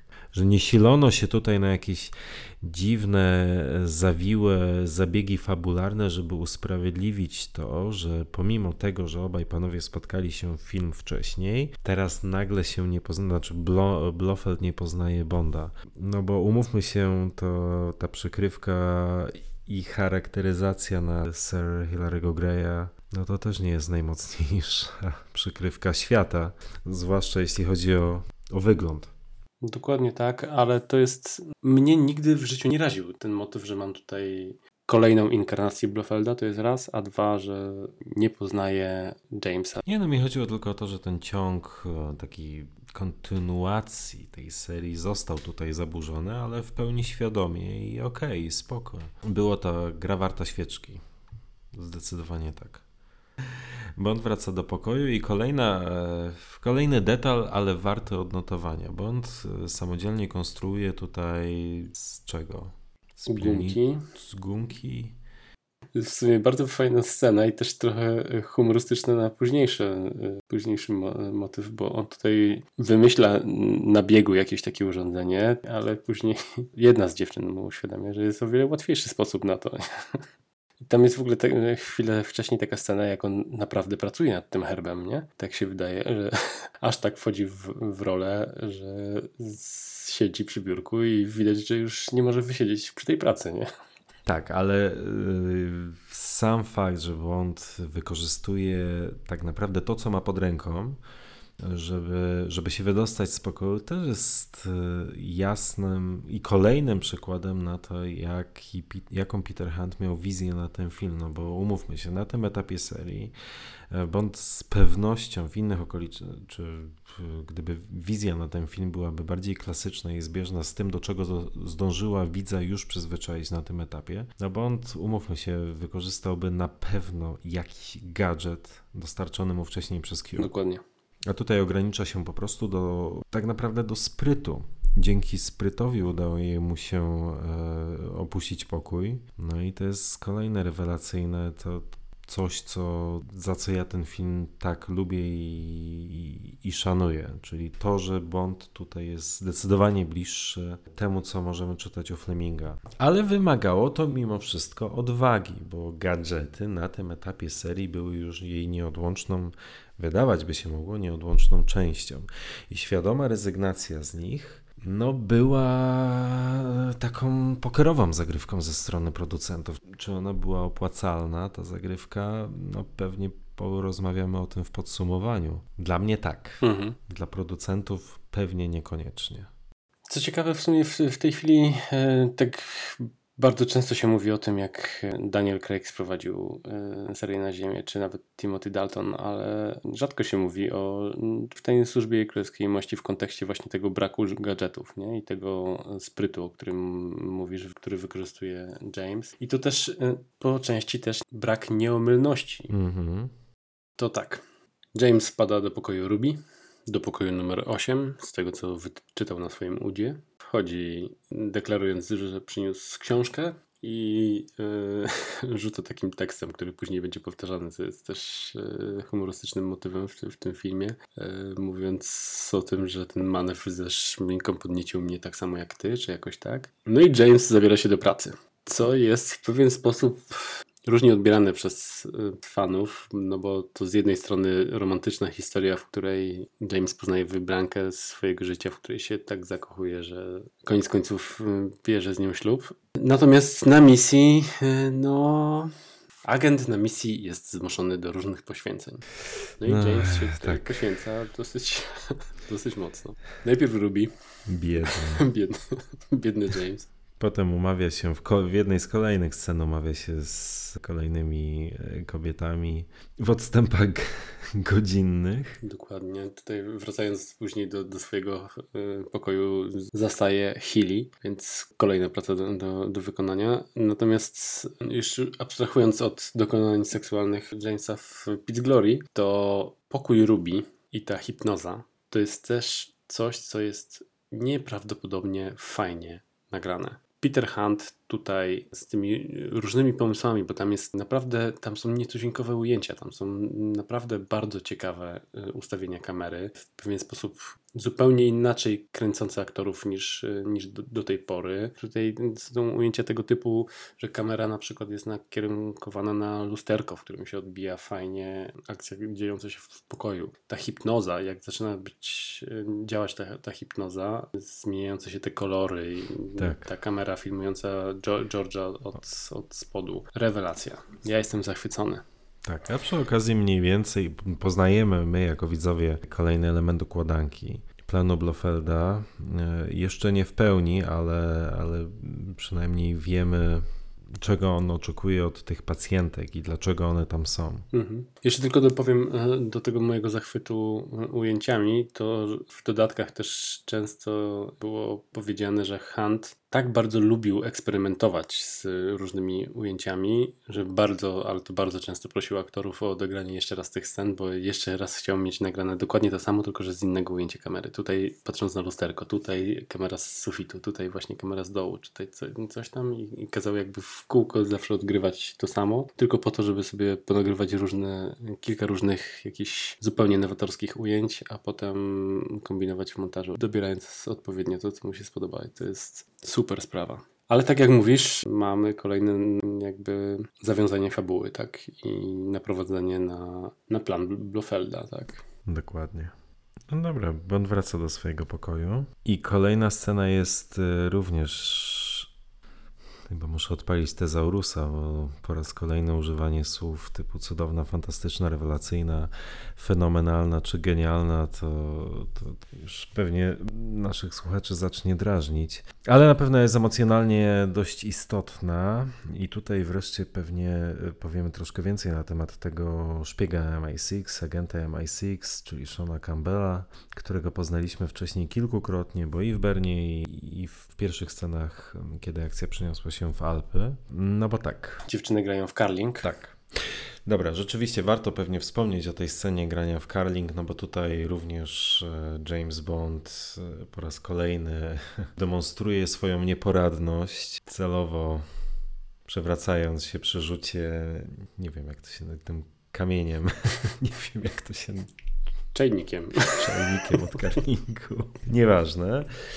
Ale w każdym razie e, koniec końców e, zamieszanie wśród pracowników Blofelda przykuwa jego uwagę, no i okazuje się, że Sean Campbell zostaje pojmany. Tutaj jest kolejne genialne ujęcie kamery w, w tej scenie, kiedy z perspektywy Seana Campbella, tego agenta, obserwujemy Bonda, za plecami którego świeci słońce. Zresztą operowanie słońcem, czy ujęcia kręcone pod słońce, zresztą charakterystyczne dla tego filmu, one jeszcze później zostaną powtórzone, ale wygląda to fenomenalnie. Mhm. No a co do samego Shona Campbella, no tutaj e, też pewnie warto dopowiedzieć to, co różni powieść od filmu, bo w filmie mm, ewidentnie, przynajmniej ja jako widz odnoszę wrażenie, że obaj panowie generalnie realizują tę samą misję. To znaczy, no oni nieprzypadkowo razem byli w Bernie i Campbell, odnoszę wrażenie, y, po prostu podąża śladem Bonda. Nie wiem, być może jego misją jest jego ubezpieczanie, bo to, dlaczego on próbuje dotrzeć na Peace Glory w filmie jest raczej trudne do rozczytania. W powieści zostało to przez Fleminga rozegrane trochę inaczej, to znaczy Sean Campbell też jest oczywiście agentem MI6, natomiast nie przypominam sobie, że aby on wcześniej spotkał się z Bondem w powieści i do tego ich spotkania dochodzi właśnie w, tym, w tej scenie. Bond poznaje Campbella, i wpada w panikę, ponieważ Campbell również poznaje Bonda, jest zaskoczony, natomiast próbuje się wykręcić, mam na myśli Campbella, próbuje się wykręcić, zwracając się do niego mniej więcej, oczywiście słowami Bond, nie wiem, powiedz, że pracuje w Universal Export, czy coś takiego. Czego Bond oczywiście nie robi i nie może robić, no bo to spaliłoby jego przykrywkę i zapewnia Blofelda, że pierwszy raz w życiu go widzi. I tutaj są świetne rozterki Bonda, które są poniekąd oddane również w filmie, w grze e, Lazembiego, czyli Bond wie, że nie potwierdzając tego, że się znają, skazuje Campbella na, tak naprawdę na śmierć ale no, mm, poświęca go dla dobra misji. Tutaj również Lazenby e, widać, czuje się, znaczy Bond grany przez Lazenbiego czuje się ewidentnie niekomfortowo z tym, że ma świadomość tego, że nie może nic więcej dla swojego kolegi po fachu, nie może nic więcej zrobić. Natomiast, tak jak już wspomniałem, to co różni książkę od filmu, to jest to, że w książce ewidentnie spotykają się Peace Glory przez przypadek. Jeden o drugim nie wiedzą o sobie, że, że oboje podążają za Blofeldem i jeden i drugi nie ma świadomości tego, że ten drugi również no jakby ma ten sam cel. Co dla Campbella oczywiście kończy się tragicznie i w filmie, i w książce. -hmm, mm -hmm. Okej. Okay. Teraz jest przy Carlingu. James umawia się z dziewczynami na kolejną pracę do wykonania. I jest Dobra. cięcie montażowe. Później mamy chyba. Jest powrotem wieczór i James Kolejny raz wychodzi z pokoju, ale już nie używa gumki i spinacza, tylko właśnie pilnik. Szybko się uczy. Mm, no i ląduje w łóżku z dziewczyną, którą okazuje się już Irma Bond. Też świetna scena. bardzo ją lubię. I bardzo zaskakująca. Dokładnie. Przeraża Georgia tak samo jak widza. No i lądujemy już u Blofelda z hasłem Wesołych Świąt 007. Blofeld ubiera choinkę. Co samo w sobie jest tak e, absurdalnie rozbrajające, ale jednocześnie szczere. No. Tak, i ten jeden, ten jeden z nielicznych fragmentów stwarza bardzo silne poczucie, że w Tajnej Służbie jej Królewskiej Mości jest wielkim kandydatem na jeden z najlepszych świątecznych filmów w dziejach. Pewno, tak, obok szklanej pułapki. Obok szklanej pułapki, tylko to, dokładnie tak. I Batman, Batman powraca. Jak najbardziej, jak najbardziej. Zresztą jest to jeden z na pewno z nielicznych filmów bondowskiej serii, który jest umiejscowiony w bardzo konkretnym czasookresie. Później mamy Spectre i Dzień Zmarłych. Natomiast rzadko kiedy faktycznie filmy o Bondzie są umiejscowione w konkretnym czasie. Można oczywiście mniej więcej próbować dopasować sobie porę roku do, nie wiem, strefy klimatycznej, miejsc, w których rozgrywa się akcja filmu, ale no tutaj jest wiadome, że akcja rozgrywa się w okolicy Bożego Narodzenia. To oczywiście jest mało istotna ciekawostka, albo wręcz ciekawostka, która absolutnie nikogo nie zainteresuje, ale mimo wszystko jest to bardzo specyficzne dla tego filmu. Tak więc jak najbardziej możesz to wyciąć, bo to jest rzeczywiście detal, już większych detali nie ma, ale mimo wszystko no z jakiegoś powodu nigdy tak naprawdę nie jest powiedziane, kiedy się rozgrywa akcja filmów o Bondzie. Nie wiem, czy świadomie, czy przez przypadek, wszystko jedno. Tutaj zostało to dookreślone. Mhm.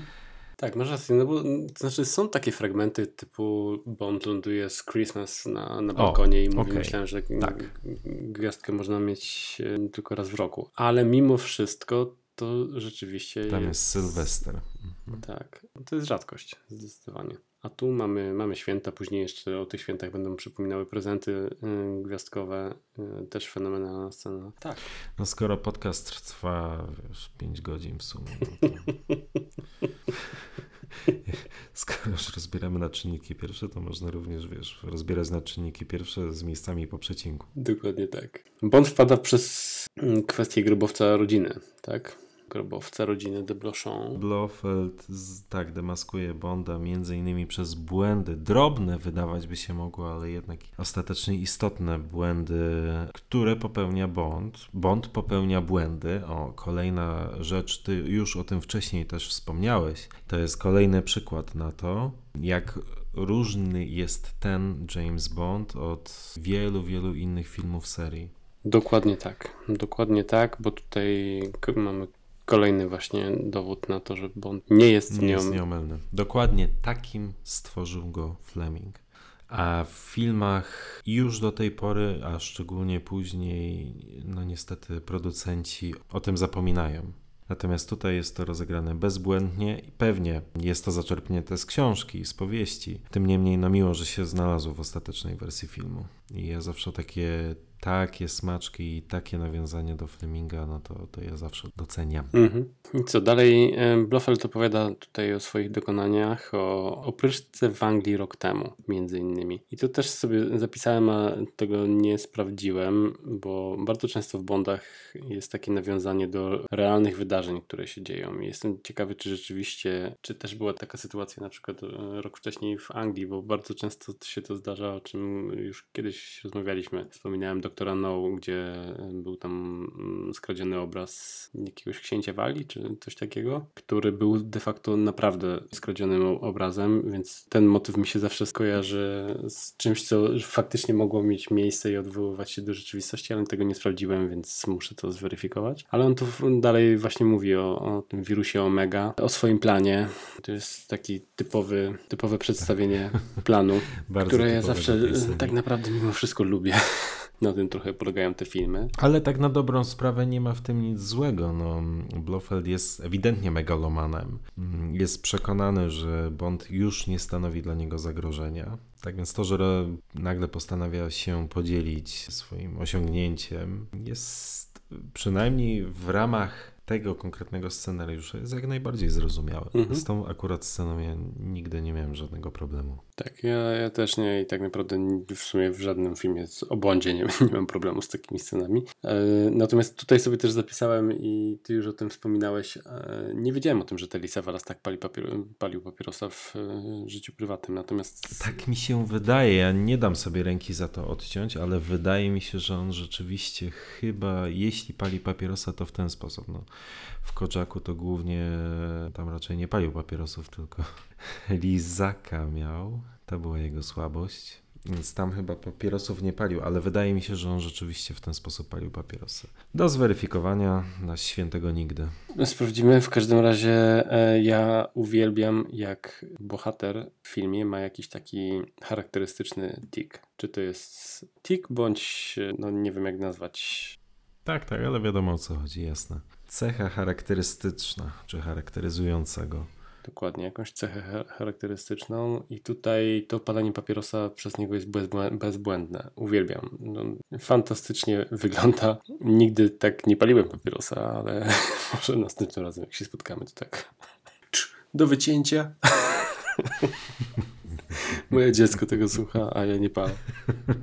Tak, ale tu jest bardzo fajnie i bardzo lubię ten jego motyw palenia. E, no i tutaj też wspominał o swoich aniołach śmierci. Mhm. No i chwilę później właśnie widać tą scenę z martwym Seanem, którego James widzi w trakcie odprowadzania do, do maszynowni. Tam też była ciekawie zrealizowana ta scena, bo Shona do góry nogami powiesili w studiu w Pinewood, domalowali część obrazu a później wmontowali to w film, podpasowując pod, pod Szwajcarię.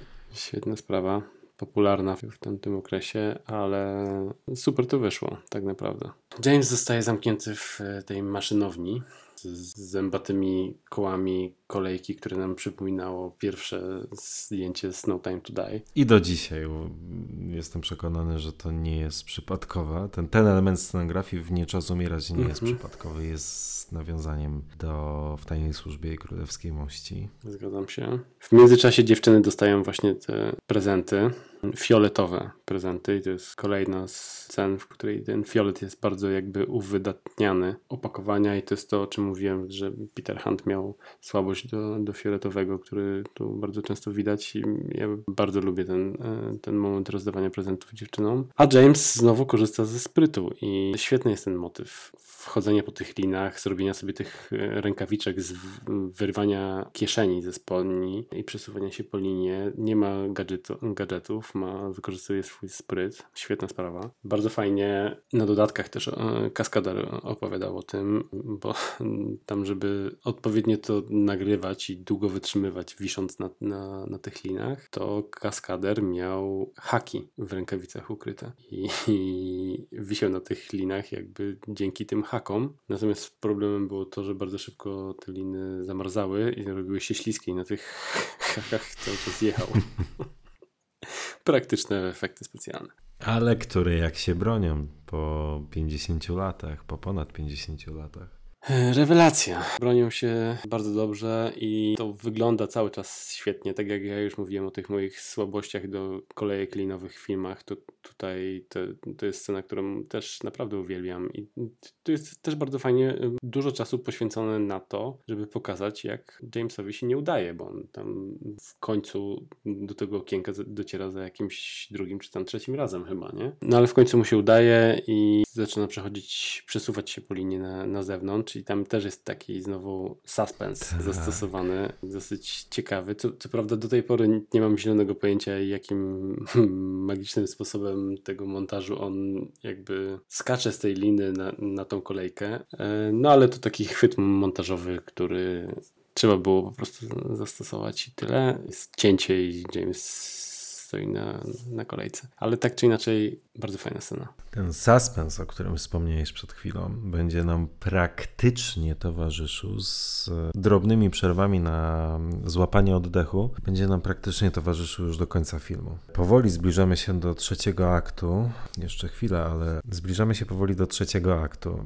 Teraz będziemy świadkami kilku scen, w przypadku których suspens wręcz kipi. To przemieszczanie się po linach e, kolejki linowej to jest rozegrane w fenomenalnym tempie. Ono jest stosunkowo powolne, ale dzięki cięciom montażowym rzeczywiście to poczucie zagrożenia tej zbliżającej się kolejki i tak dalej, i tak dalej jest, jest bardzo, bardzo mocno odczuwalne. Za chwilę Bond e, przesiądzie się na narty i zacznie się szaleńczy zjazd w nocnych warunkach.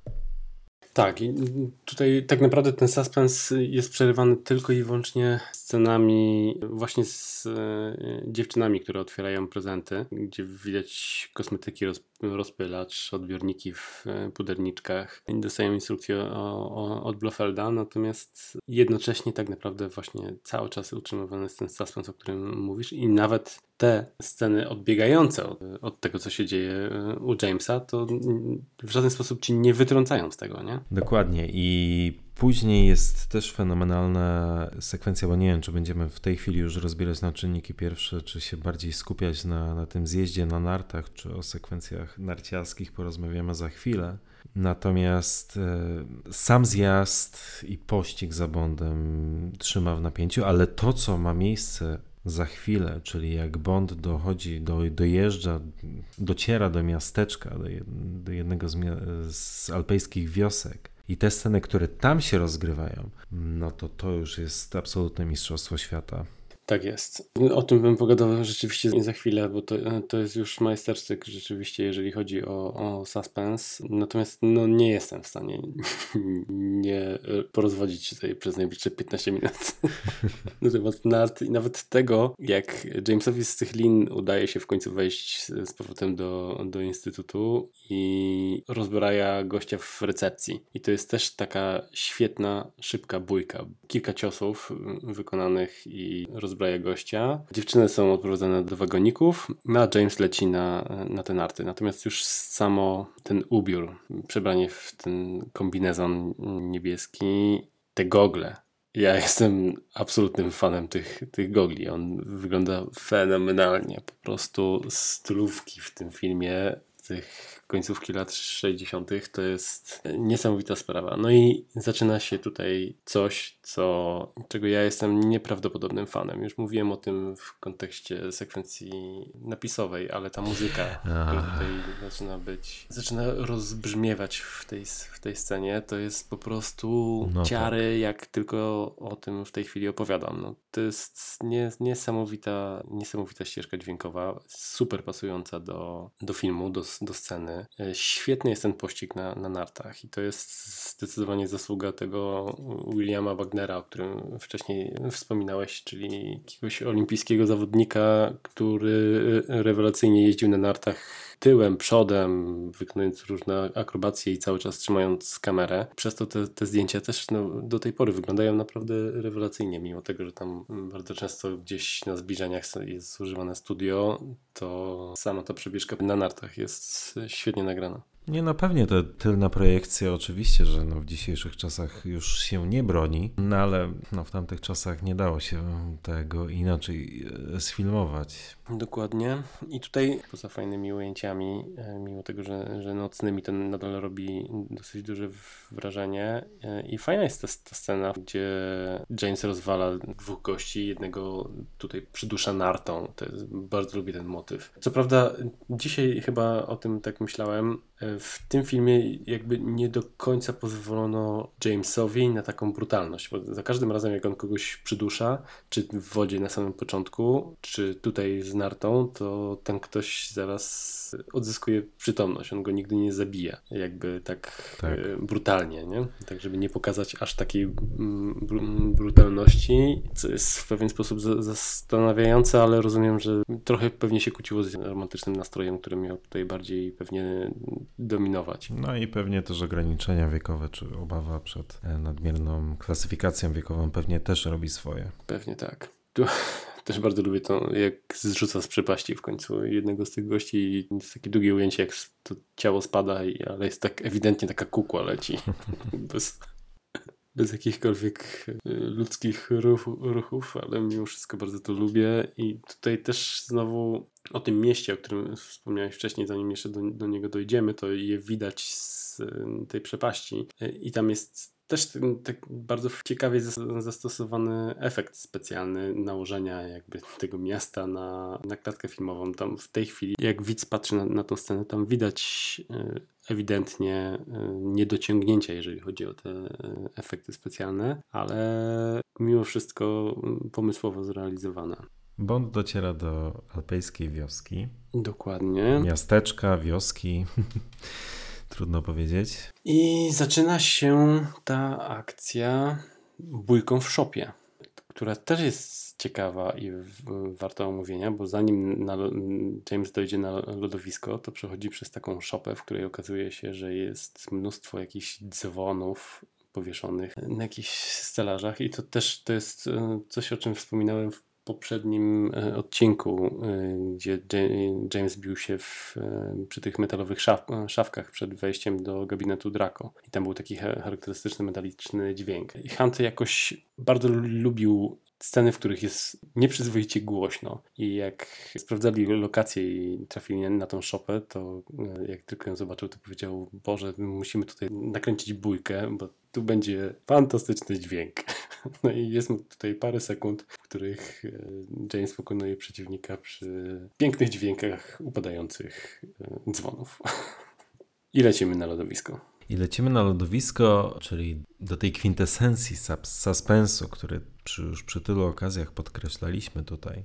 E, suspensu uzyskanego w dużej mierze dzięki cięciom montażowym, ponieważ Bond tutaj jest ścigany przez całą hordę zbirów. I to, co jest też cechą charakterystyczną tego filmu i również co udało się uzyskać dzięki całkiem fajnej grze aktorskiej Lazenbiego w tej scenie, to przynajmniej moim zdaniem Bond jest autentycznie zdesperowany w tej scenie. Być może nie przerażony, ale wydaje mi się, że, że czuć strach, widać strach na jego twarzy. To nie jest e, tak jak, nie wiem, Bond Rogera Mura, że on wie, że zawsze z każdej opresji wyjdzie cało tutaj mamy takie najnormalniejsze w świecie ludzkie odruchy strachu o swoje życie, strachu, no nie wiem, być może też o, o niepowodzenie misji, ale mm, no Bond zdecydowanie tutaj jest niepewny tego, co się wydarzy za chwilę, ponieważ no z jednej strony widać też zmęczenie tym pościgiem, co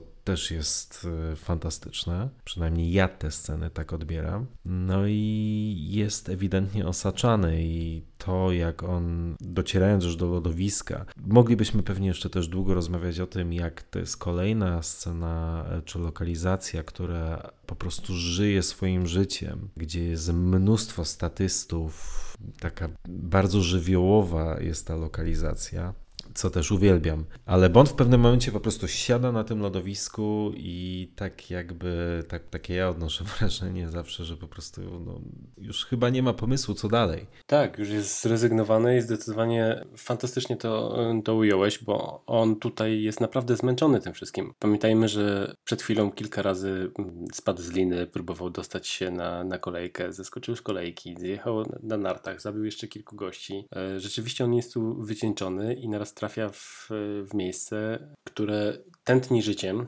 tak jak to y, też e, opisywałeś, jest y, świetnie nagrane, ale ten montaż tam, on wprowadza wręcz psychodeliczny klimat, w którym y, Dokładnie. odczuwa widz to przerażenie razem z Bondem. I to jest fantastyczne, bo to mm -hmm. tak naprawdę seria filmów o Bondzie nie przyzwyczaiła nas do tej pory do takiej sceny i później też nie pamiętam, żeby Bond aż tak był przerażony tym, co się dzieje, a tutaj i montaż, i gra Lazembiego właśnie wprowadza widza w, w, taki stan i to jest świetnie zagrane i tu jest też taki motyw, który jest wykorzystany który uwielbiam, jak on przez ten tłum się przebija i naraz trafia na miśka mm -hmm. i jest taki autentycznie nieprawdopodobnie przerażony. On już jest, przeraża go nawet misiek i rzeczywiście po tym siada na, na tej ławce i już jest totalnie zrezygnowany i na szczęście przychodzi ratunek. Ratunek w postaci oczywiście Tracy DiVincenzo i jest to ratunek, który, jak to się ładnie mówi, jest Deus Ex Machina, która zwykle w filmach drażni, to znaczy ten mechanizm Deus Ex Machina no, czasem bywa przejawem albo lenistwa scenarzystów, albo już kompletnego braku pomysłu na rozwiązanie jakiejś e, sytuacji, ale tutaj to gra, tutaj to gra nie zastanawiasz się, co do cholery ona tutaj robi, jaki to ma sens, jaka jest w tym logika. No, no jest Tracy. Świetnie. Dokładnie. Co prawda tam jest w pewien sposób to yy, od razu nawet w tej scenie tłumaczone, że ona specjalnie podążyła jakby za, za, nim, bo ona tak to ujmuje, że mam na oku jednego sportowca i tatko mi powiedział, gdzie, w jakich okolicach go znajdę. Rzeczywiście jasne, to jest pewnie nierealne, że James w opresji akurat e, już zrezygnowany siada na ławce i w tym momencie go ratuje jego ukochana. Natomiast tak jak to powiedziałeś, to w żaden sposób w tym filmie nie razi. Ten film płynie swoim fantastycznym tempem i nie boli nas tu kompletnie nic. To jest niesamowity fenomen. Myślę, że można by kiedyś pokusić się o ranking najlepszych scen w samym w tajnej służbie i królewskiej. Ale ta scena właśnie w tej wiosce, w tym miasteczku, to jest dla mnie ścisła czołówka. -hmm. Naprawdę w całym tym fantastycznym filmie, nie naprawdę muszę odpalić Tezaurusa i znaleźć jakiś synonim dla tego słowa, bo jeszcze wielokrotnie padnie. Każdym razie w całym tym fantastycznym filmie to jest jedna z najlepszych scen. -hmm.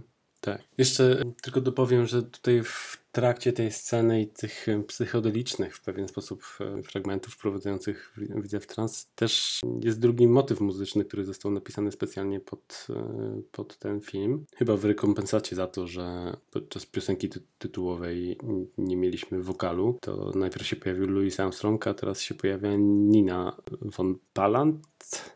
Nie wiem, Nina no i jest ten taki świąteczny utwór y, napisany specjalnie y, do filmu Do You Know How Christmas Trees Have Grown? I ta piosenka też mi się, ona jest świetnie dobrana do tej sceny.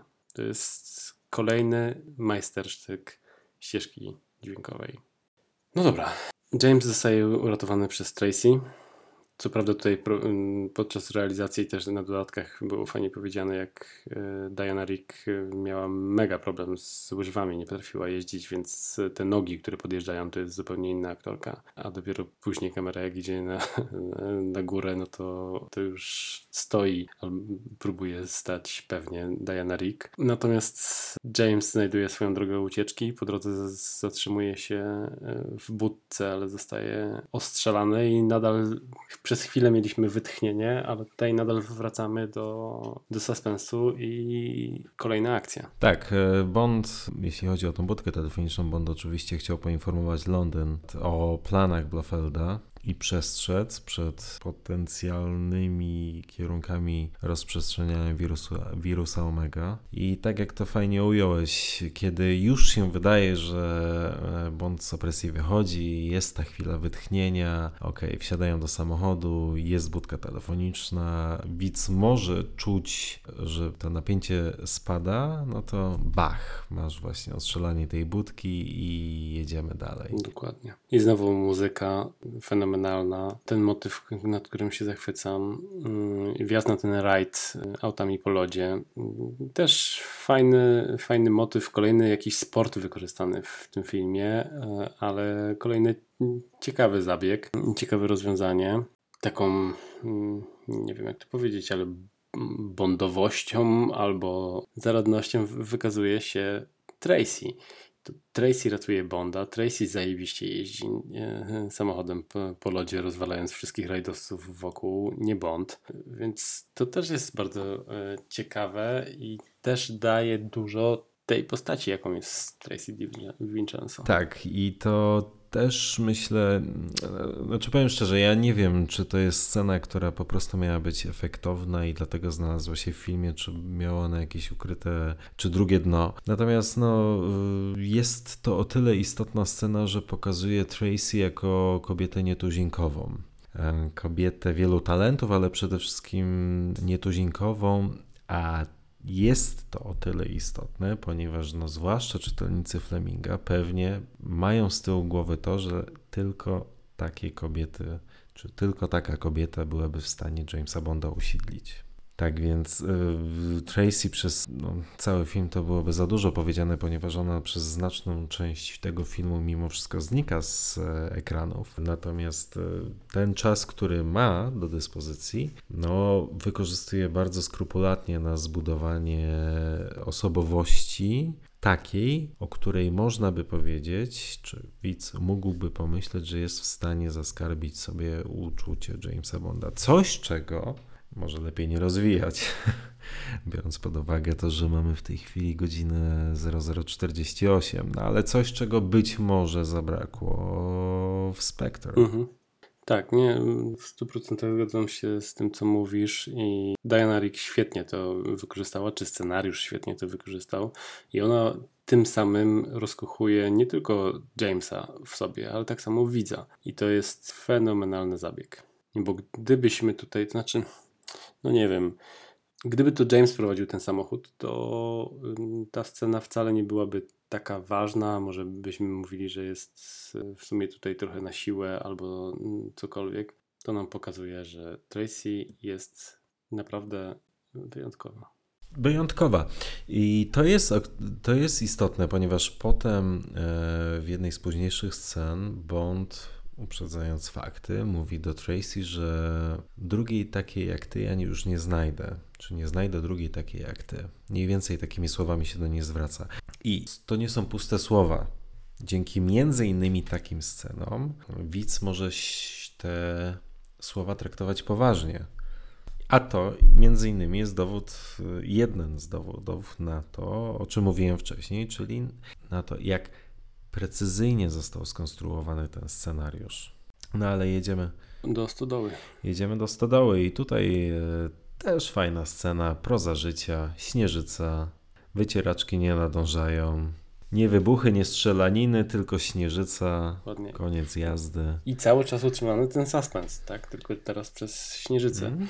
Jest świetna sprawa i ratuje ich stodoła. Bond przeprasza hrabinę za warunki. Też strasznie to lubię. I niby już masz takie uspokojenie, już wiesz, że jest jakieś wytchnienie, ale za chwilę masz znowu taki strzał, a to tylko wiatr. I to jest też fajny zabieg. To nadal jakby pokazuje ci nie możesz tutaj się czuć bezpiecznie ani chwili. Świetny zabieg, no ale przechodzimy do faktycznie małego wytchnienia i kolejnego ukazania zakochania które też bardzo lubię. Oj tak, są naprawdę przekonujące, one nie, nie sprawiają wrażenia wymuszonej. Tutaj oboje, no przede wszystkim Bond tu się oświadcza Tracy w tej scenie. Na tym etapie przynajmniej ja, jako widz, jestem już przekonany o ich uczuciu. Mhm. A to oznacza, że wszystko, co doprowadziło do tego momentu, zostało roz, rozegrane naprawdę świetnie.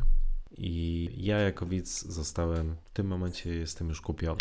Tak. No i właśnie to jest też zadziwiające kwestia płynności tego filmu, bo mimo tego, że wiesz, że przed chwilą Bond spał z dwoma innymi kobietami, umawiał się z kolejnymi i odgrywał przez chwilę takiego Bonda szarmanckiego, jakiego znamy z poprzednich e, części, to kompletnie o tym w ogóle nawet nie myślisz. Tak On jest. jest z Tracy. No bo masz z tyłu głowy, to była misja, to była tylko misja, te kobiety nic dla niego nie znaczyły i tak no, dalej, i tak dalej. No, no, nie, nie, nie, nie, nie, to, to, sobie, tak sobie to tłumaczysz, natomiast nie masz to z, z tyłu głowy. Mam, mam wrażenie, że jak już jednak widzisz Bonda w Pizz Glory, zasuwającego między pokojami po, po, dziewczynach, to nie myślisz do końca, że to jest jego praca i on się tutaj poświęca, tylko widzisz po, po nim, że y, sprawia mu to przyjemność. Ale lądujesz w tej stodole i totalnie o tym zapominasz tu jesteś z nimi, ja przynajmniej tak, tak to odbieram, ale to jest dokładnie to, co powiedziałeś. W tej scenie kupujesz to w 100%, absolutnie nawet nie myśląc o tym, co, co tak. było przed chwilą. Swoją drogą mm, serdeczne dzięki. Jeśli zepsułeś mi kolejny seans, to, nie,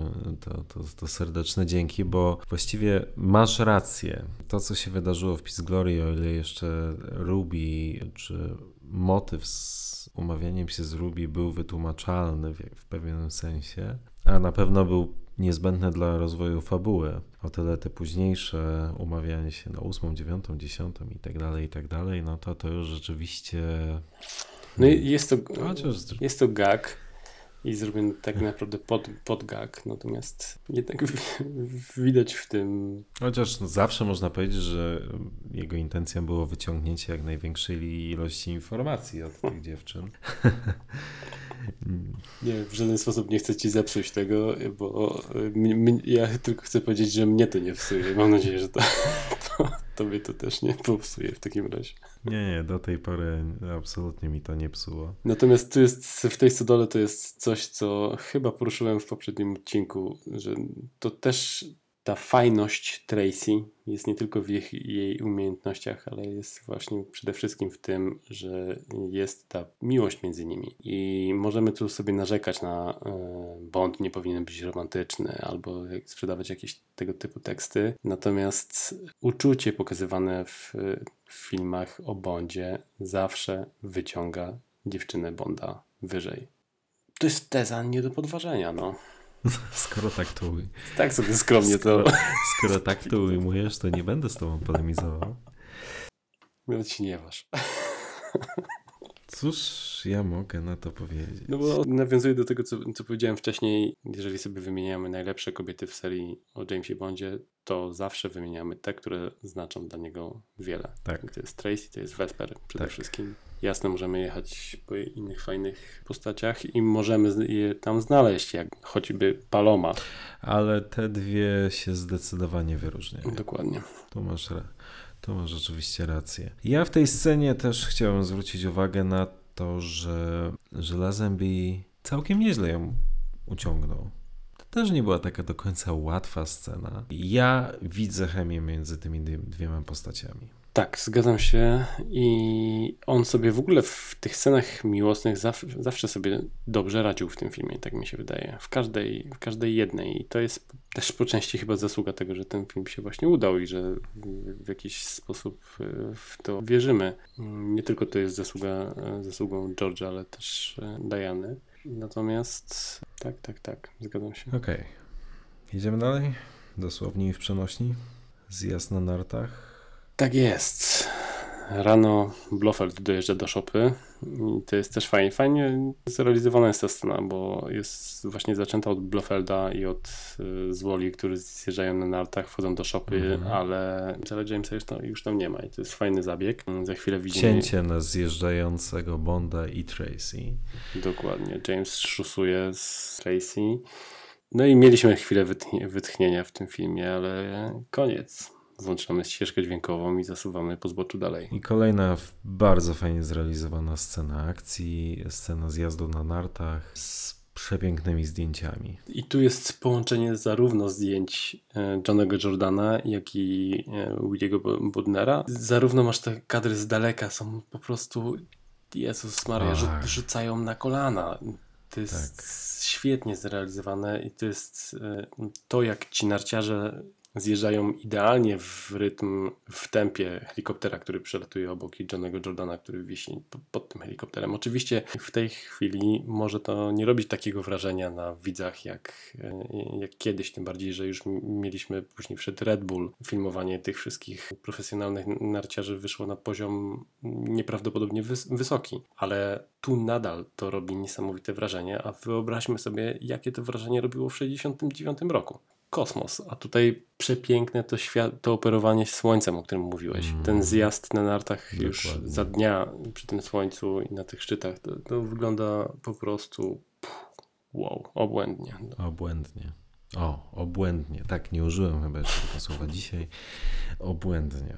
Później jest też bardzo fajna scena, którą lubię i detal też ważny dla fanów książki. Gdy jest ten moment, w którym jeden ze złoli wpada do, od śnieżarki, do tej co wydrążarki, nie wiem jak to nazwać, to co wydrąża tunel w śniegu i James to kwituje. To też jest ważne w kontekście bondowskich, bondowskich motywów jako mm, krewki gość. No i to jest niezła brutalna scena, bo za chwilę ten śnieg wyrzucany przez tą od, od śnieżarkę leci cały, cały czerwony i to jest też e, ewidentne nawiązanie do rozdziału chyba w tej sobie jej królewskiej mości, nie? Tam jeden z rozdziałów był, już kurde, nie pamiętam jak był nazwany. E, Krew na śniegu? Nie.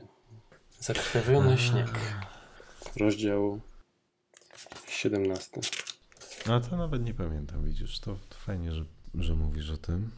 Okej, lawina. Blofeld wywołuje lawinę. Bond i Tracy desperacko próbują ją prześcignąć. Nie do końca się to udaje. Tak, tu też jest jakoś śmiesznie nałożona kwestia tych postaci na lawinę. To w tej chwili w, jako efekty specjalne broni się może tak sobie, ale bez komputerów y, radzenie sobie takimi sposobami zawsze mi imponowało i imponuje do, do tej pory. Zwłaszcza, że ta lawina e, sfilmowana została, hmm, sfilmowana została, zaraz do tego przejdę. To też był dla filmowców bardzo, bardzo duży problem, ponieważ przynajmniej na tyle, na ile ja zrozumiałem tę historię, tę opowieść związaną z, ze sfilmowaniem tej lawiny, to w lecie poprzedzającym zdjęcia do filmu armia szwajcarska założyła ładunki wybuchowe po to, żeby zimą te ładunki wybuchowe śnieg przykrył, po to, żeby na wiosnę, kiedy filmowane było w tajnej służbie i królewskiej mości, można było tę lawinę wywołać za pomocą tych ładunków wybuchowych podłożonych kilka miesięcy wcześniej przez wojsko szwajcarskie. No ale tak się akurat złożyło, że lawina w tym miejscu zeszła samoistnie w trakcie zdjęć, ale nie wtedy, kiedy te sceny były filmowane. No i zrobił się problem ponieważ cały plan wielomiesięczny przygotowania to też jest po prostu kosmos, nie? Dokładnie. Planujesz ten jeden, jedyny detal, planujesz z tylumiesięcznym wyprzedzeniem i tutaj widzisz, no siła wyższa, przyroda miała swoje własne plany, lawina zeszła w nieodpowiednim czasie. Tu jakoś tak było fajnie właśnie powiedziane, chyba na, na dodatkach, że oni jakby przygotowani byli na nakręcenie tych zdjęć i obudzili się, poszli nagrywać, a okazało się, że lawina właśnie zeszła dzień wcześniej, nie? W nocy czy jakoś tak. Tak.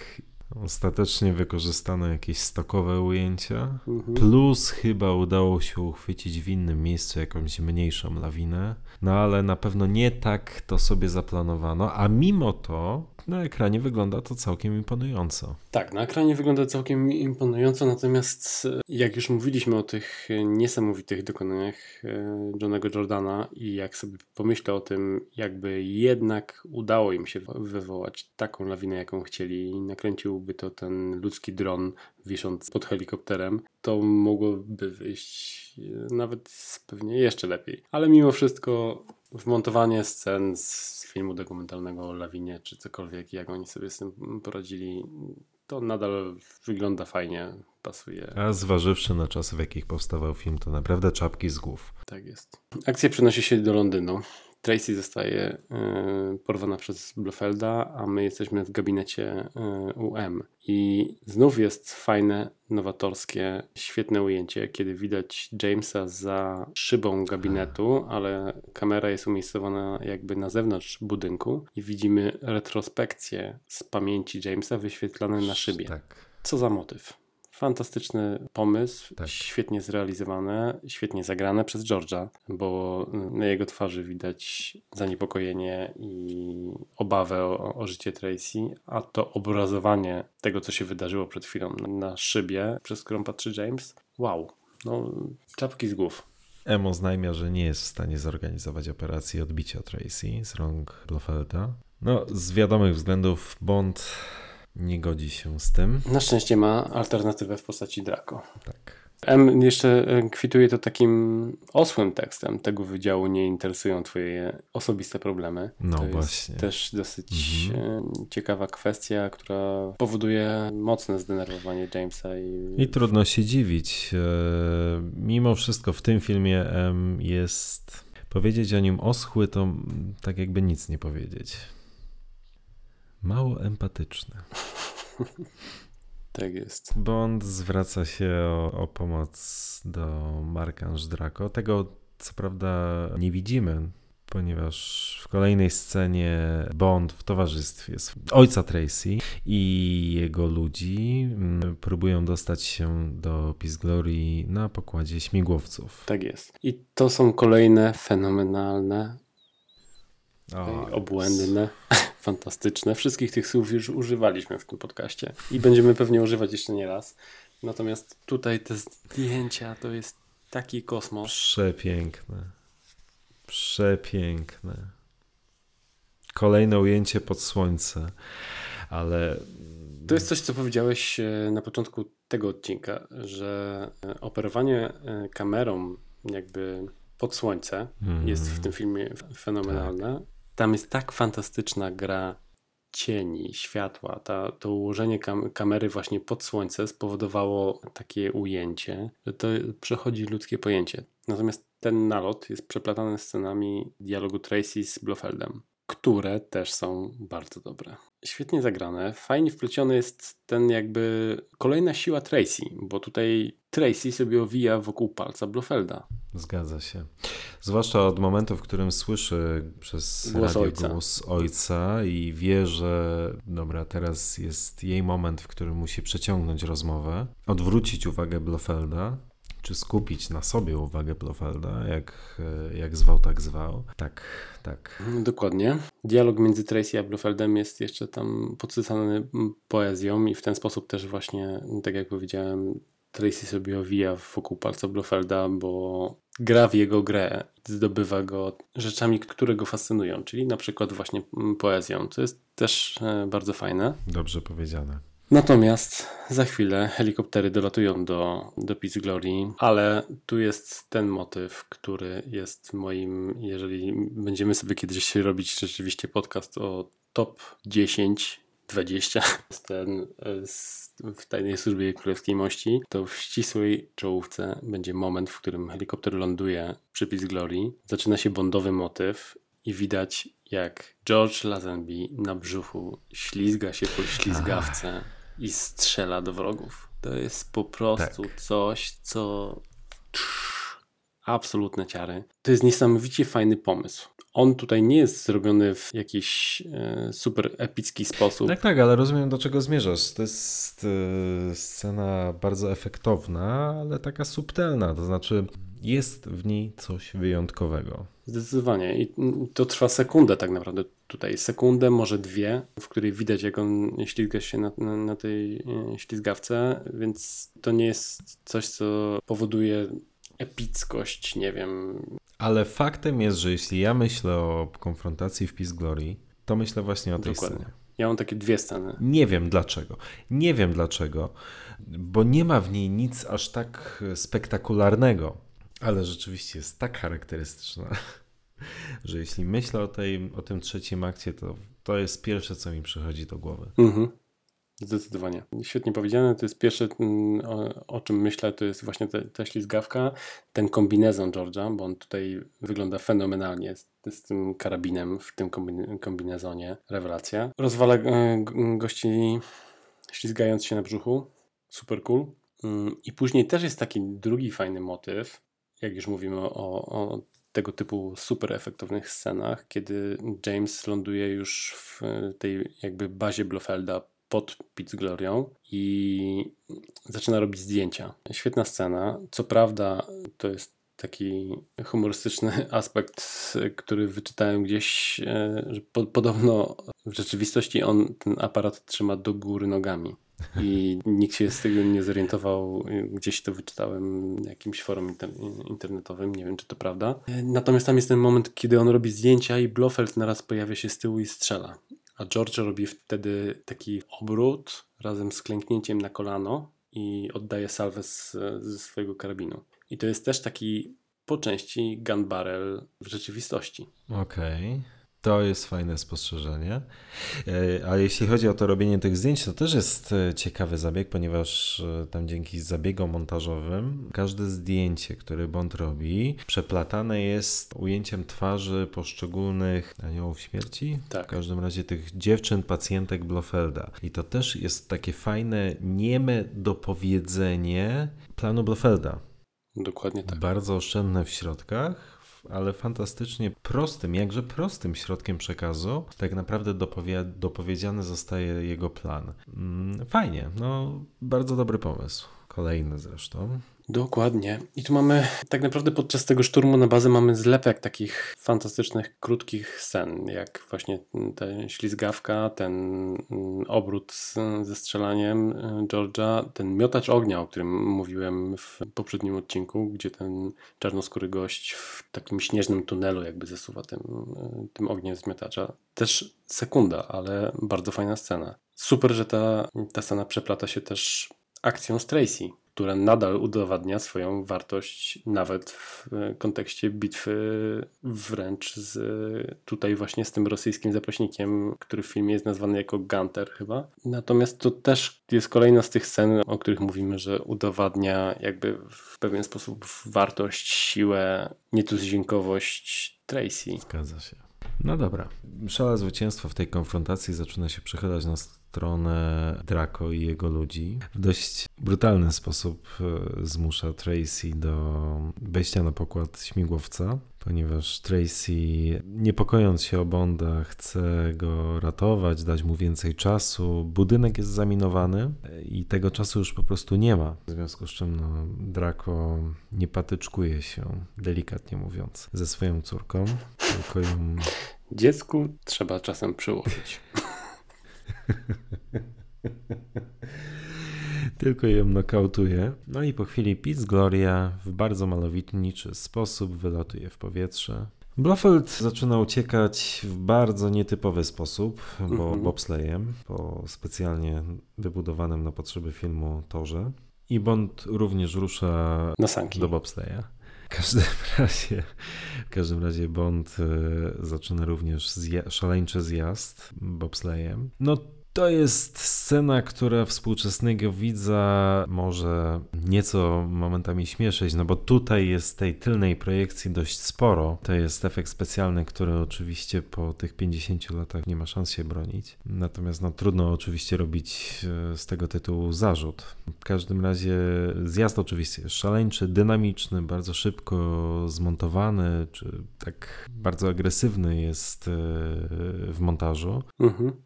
Znowu trochę przyspieszonego tempa i przede wszystkim w ogóle tam są Waltery, e, w sensie pistolety, granat. E, Śmieszna scena podtrzymująca napięcie, gdy zawleczka zostaje w ustach Blofelda, a granat wpada mu do środka bobsleja, nie? To Mhm. nadal takimi dziwnymi środkami no, reżyser próbuje utrzymać się napięcie. To się udaje po części. No, faktycznie jest to już troszkę naciągane, tak jak powiedziałeś o, o dzisiejszym widzu. No, jeżeli widzimy pościg na sankach z granatami, no może się to wydawać w pewien sposób trochę kuriozalne. Natomiast y, to jest też na tyle krótka akcja, że to jakoś nie razi, mnie przynajmniej. Tak. I może się wydawać, że cała ta sekwencja kończy się happy endem, ponieważ Blofeld nadziewa się na konar drzewa. Tak, tutaj jeszcze w międzyczasie najpierw James wypada z toru, później biegnie w szaleńczym tempie, rzuca się na, jeszcze na sanki Blofelda, na bobsleigh Blofelda. Co też fajnie wygląda swoją drogą. Jest kolejna bójka Mhm. i jakiś fajny motyw typu szlifowanie śniegu kaskiem Jamesa, który jest przyduszany przez, przez Blofelda. Też e, fajna scena.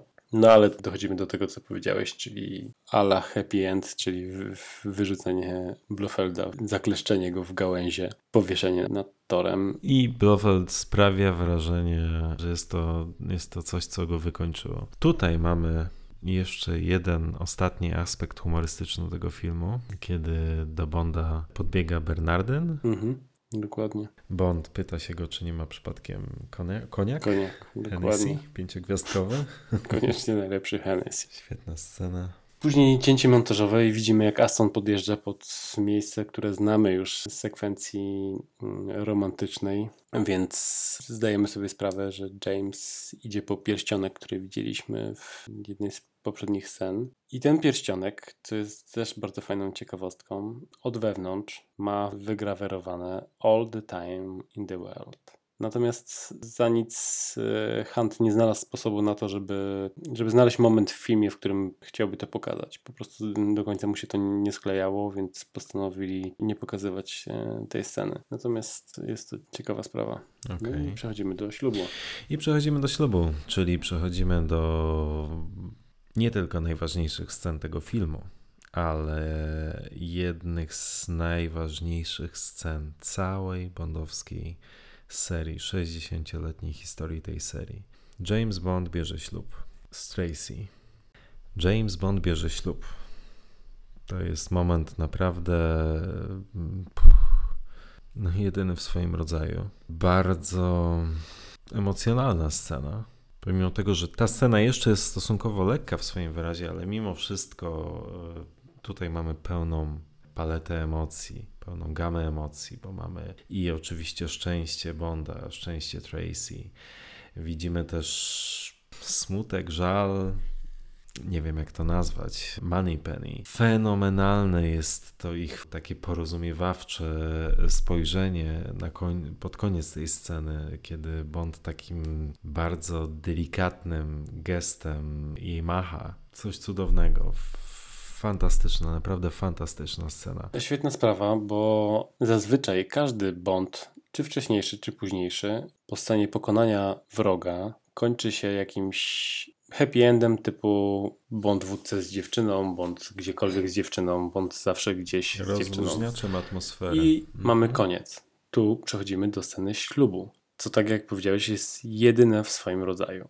Natomiast mamy tutaj właśnie też dalej te elementy, o których wspominasz, czyli też w pewien sposób działanie sentymentalne na widza, bo to o czym powiedziałeś o Money Penny. Tak, to jest scena taka bardzo słodko-gorzka dla widza. Tak, to, to jest scena, w której Money Penny ma łzy w oczach i mówi, kurde, już nie będzie tego e, naszego flirtu w e, gabinecie. Widz mówi, mm -hmm. coś się tutaj dzieje, nie?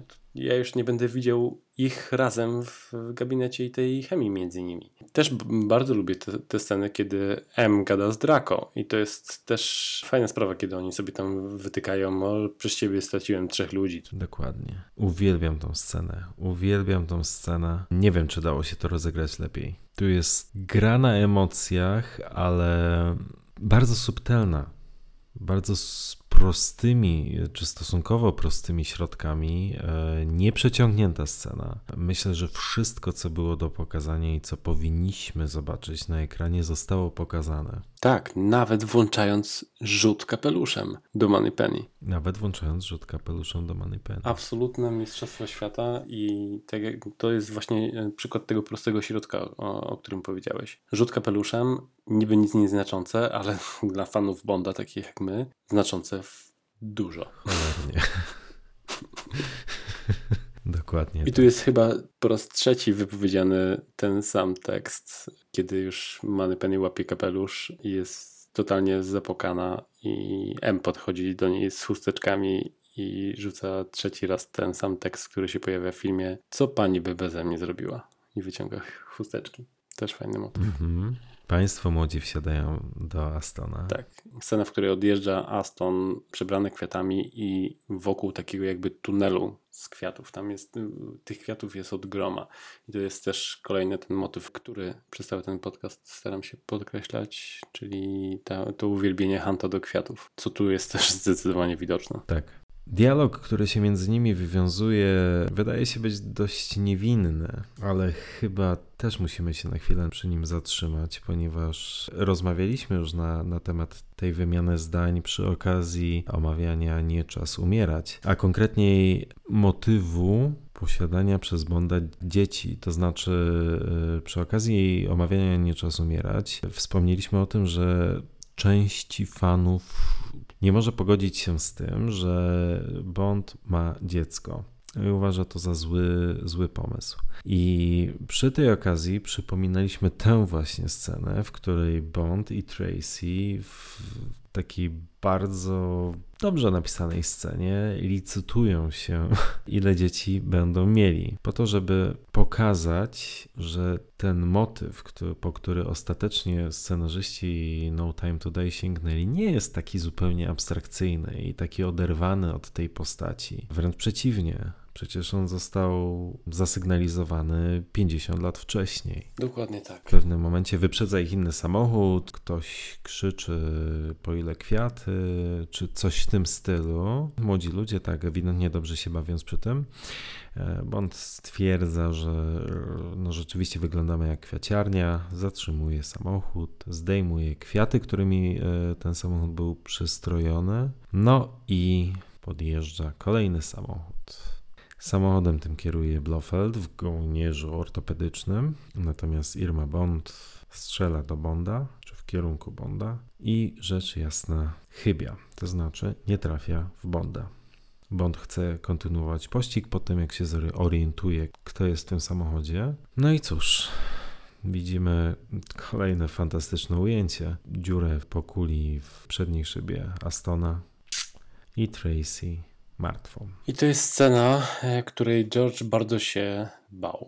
I wcale się nie dziwię. Bardzo się bał ją odegrać, ponieważ gdy czytał książkę, jak, jak opowiada w wywiadach, po prostu po ludzku zaczął płakać. I w momencie przystąpienia do, do, nagrywania tej sceny, on, jemu bardzo zależało na tym, żeby e, odegrać to na odpowiednim tonie emocjonalnym. Udało mu się to fantastycznie. fantastycznie. To nie jest poziom wzruszenia, to nie jest film, na którym ryczę jak bóbr. Natomiast to jest naprawdę wzruszająca scena. Ona ma w sobie w pewnym sensie intymność. To jest delikatna scena. Jeśli porównasz tę scenę do finału Nie czas umierać, mhm. gdzie Bond odszedł w bardzo spektakularny sposób. Ta scena jest intymna. To jest tylko on i Tracy. No, plus oczywiście policjant. Tak, ale ten policjant też tu jest e, po coś. Po coś, dokładnie. I to fantastycznie wybrzmiewa w tym filmie, bo te słowa, które wypowiada James pod koniec filmu do policjanta, no to jest. Tak, James Bond mówi, ona, mając na myśli swoją żonę, tylko odpoczywa, cały czas na świecie jest nasz. I ten tekst, ten cytat, oczywiście z Fleminga, ale to, to jest przepiękne zdanie. Przepiękne zdanie, rewelacyjnie zagrane przez Lazembiego. Trudna scena, którą spokojnie mógł spalić, przeszarżować, cokolwiek. Zagrał ją mimo wszystko z dość dużym wyczuciem. Scena robi wrażenie, również przez to, że ona kończy film tak dosyć gwałtownie. Nie jest kontynuowana, nie jest przeciągana ta scena. Na twarzy Lazembiego autentycznie malują się te wszystkie emocje, które on wówczas powinien był pokazać. I co tu dużo mówić, no jeśli koniec wieńczy dzieło, no to ten koniec zdecydowanie wieńczy naprawdę spore dzieło. Tak jest. Dokładnie tak. Odnośnie takich technicznych aspektów, zazwyczaj zastanawiam się, czy jednak nie za szybko pojawia się tam bondowy motyw i te napisy, które lecą w super szybkim tempie. Bardzo szybko dowiadujemy się, że James Bond powróci. Przy komentarzu Petera Hunta on to tłumaczył tym, że specjalnie chcieli jak najszybciej rzucić bondowy motyw i dać właśnie krótkie napisy, o których mówiłem, żeby to nie było zbyt melancholijne, żeby jednak cały czas pamiętać, że właśnie obejrzałeś Bonda, a nie jakiś melodramat. Nie wiem, czy to był do końca dobry zamysł. Ja szczerze mówiąc chętnie bym pochlipał na jakichś dłuższych napisach z, jeszcze z We Have All the Time in the World, ale szanuję to wybranie nie grania na emocjach widza albo podjęcie tego typu decyzji. Ale widzisz, no bo to też nie wiem, przynajmniej w moim przypadku, to, to, też nie jest tak, że te emocje, które zostały zbudowane przez cały film i których kulminacją była śmierć Tracy, że te emocje nagle znikają tylko dlatego, że, że się pojawia motyw muzyczny Jamesa Bonda i, i napisy. Nie, wręcz przeciwnie. Ja zawsze e, zupełnie odwrotnie tą scenę odbierałem i zawsze ceniłem to, że to jest takie zwarte, konkretne. E, wszystko, co było do powiedzenia, zostało powiedziane, więc kończymy nie przeciągamy. Ja to zawsze doceniałem i na mnie być może właśnie dlatego ta scena tak emocjonalnie działała, że była zrobiona z takim wyczuciem i z taką, jak już mówiłem wcześniej, intymnością. Ta, ta, ta scena jest tak intymna. No ale to jest jedna z tych rzeczy, które w dużej mierze zależy oczywiście od indywidualnej wrażliwości, indywidualnych oczekiwań i indywidualnych potrzeb. No to tutaj oczywiście obie strony powiedzmy mogą mieć rację. Tylko ja, ja mówię tutaj tylko i wyłącznie o kwestii napisów i bondowego motywu podczas nich, bo o tej intymności, o której mówisz, w 100% się z tobą zgadzam. To jest naprawdę rewelacyjnie zbudowane i ta intymność jest zachowana i świetnie pokazana. Jej długość w sensie do napisów jest idealna. To mi się bardzo podoba, tylko mówię w kontekście pojawiają się napisy i zamiast, nie wiem, ciszy albo utworu We Have All the Time in the World, który w pewien sposób wprowadzałby ci dalej ten sen sentymentalny okay. Aha, okay. nastrój, którego właśnie doświadczyłeś, masz BAM! Okej, okay. rozumiem do czego zmierzasz. Mi to osobiście nie przeszkadzało. Ponieważ nie wybijało mnie to, ani to napisanie, ani przede wszystkim ten motyw muzyczny mnie nie wybijał z nastroju. Ale, ale wiem, do, rozumiem do czego zmierzasz. No, okay. ja, ja też nie mówię, że mi to przeszkadza. Zastanawiam się, czy, czy nie lepiej by pociągnąć jednak ten sentymentalny motyw na napisach w kontekście właśnie muzyki albo ciszy, nie wiem, czegokolwiek. Natomiast to było po prostu wytłumaczone przez Hanta, że na napisach końcowych po prostu chcieli przypomnieć widzowi, że nadal, mimo tego, co zobaczyli przed chwilą, oglądają Jamesa Bonda. Mm-hmm, mm-hmm. Co być może z perspektywy ówczesnych producentów miało swoją logikę. To też trudno pewnie dzisiaj, zwłaszcza po tym, co widzieliśmy w ubiegłym roku, to też pewnie trudno jest e, nam oceniać, czy mi oceniać, czego mogliśmy spodziewać, a czego się mogli obawiać. Tak jak już mówiliśmy wcześniej, przede wszystkim należy docenić e, Salzmana i Brokoliego za to, że podjęli rękawice, że pozwolili Huntowi ten film nakręcić właśnie w taki sposób. To był mimo wszystko bardzo duże wyzwanie i duże ryzyko, ponieważ ówczesni widzowie no, mieli już swoje oczekiwania względem mondowskiej serii, w które ten film się nie wpisywał, ewidentnie się nie wpisywał. To znaczy, on ma wiele cudownych, fantastycznych motywów, o których e, bardzo intensywnie rozmawialiśmy przez ostatnich kilka godzin, ale brakuje mu wielu elementów tego zwyczajowego mondowskiego koktajlu, do którego ówczesny widz był już przyzwyczajony i wymagał bardzo dużej odwagi, żeby film poprowadzić w taki, a nie inny sposób zagrać na takich, a nie innych emocjach, z wykorzystaniem takich, a nie innych środków, bo myślę, że można było się spodziewać, że ówczesny widz już czegoś takiego nie zaakceptuje, albo od bondowskiej serii oczekuje czegoś diametralnie innego. Co ostatecznie się potwierdziło, oczywiście, chociaż to też nie jest tak, że ten film był finansową klapą, bo tak tego też nazwać nie można. On zarobił swoje, zarobił całkiem przyzwoite pieniądze. Zarobił mniej, ale to nadal, ale nadal nie jest... Mniej, ale nadal sporo, przy czym no, zapewne można było liczyć na to, że zarobi nieco więcej.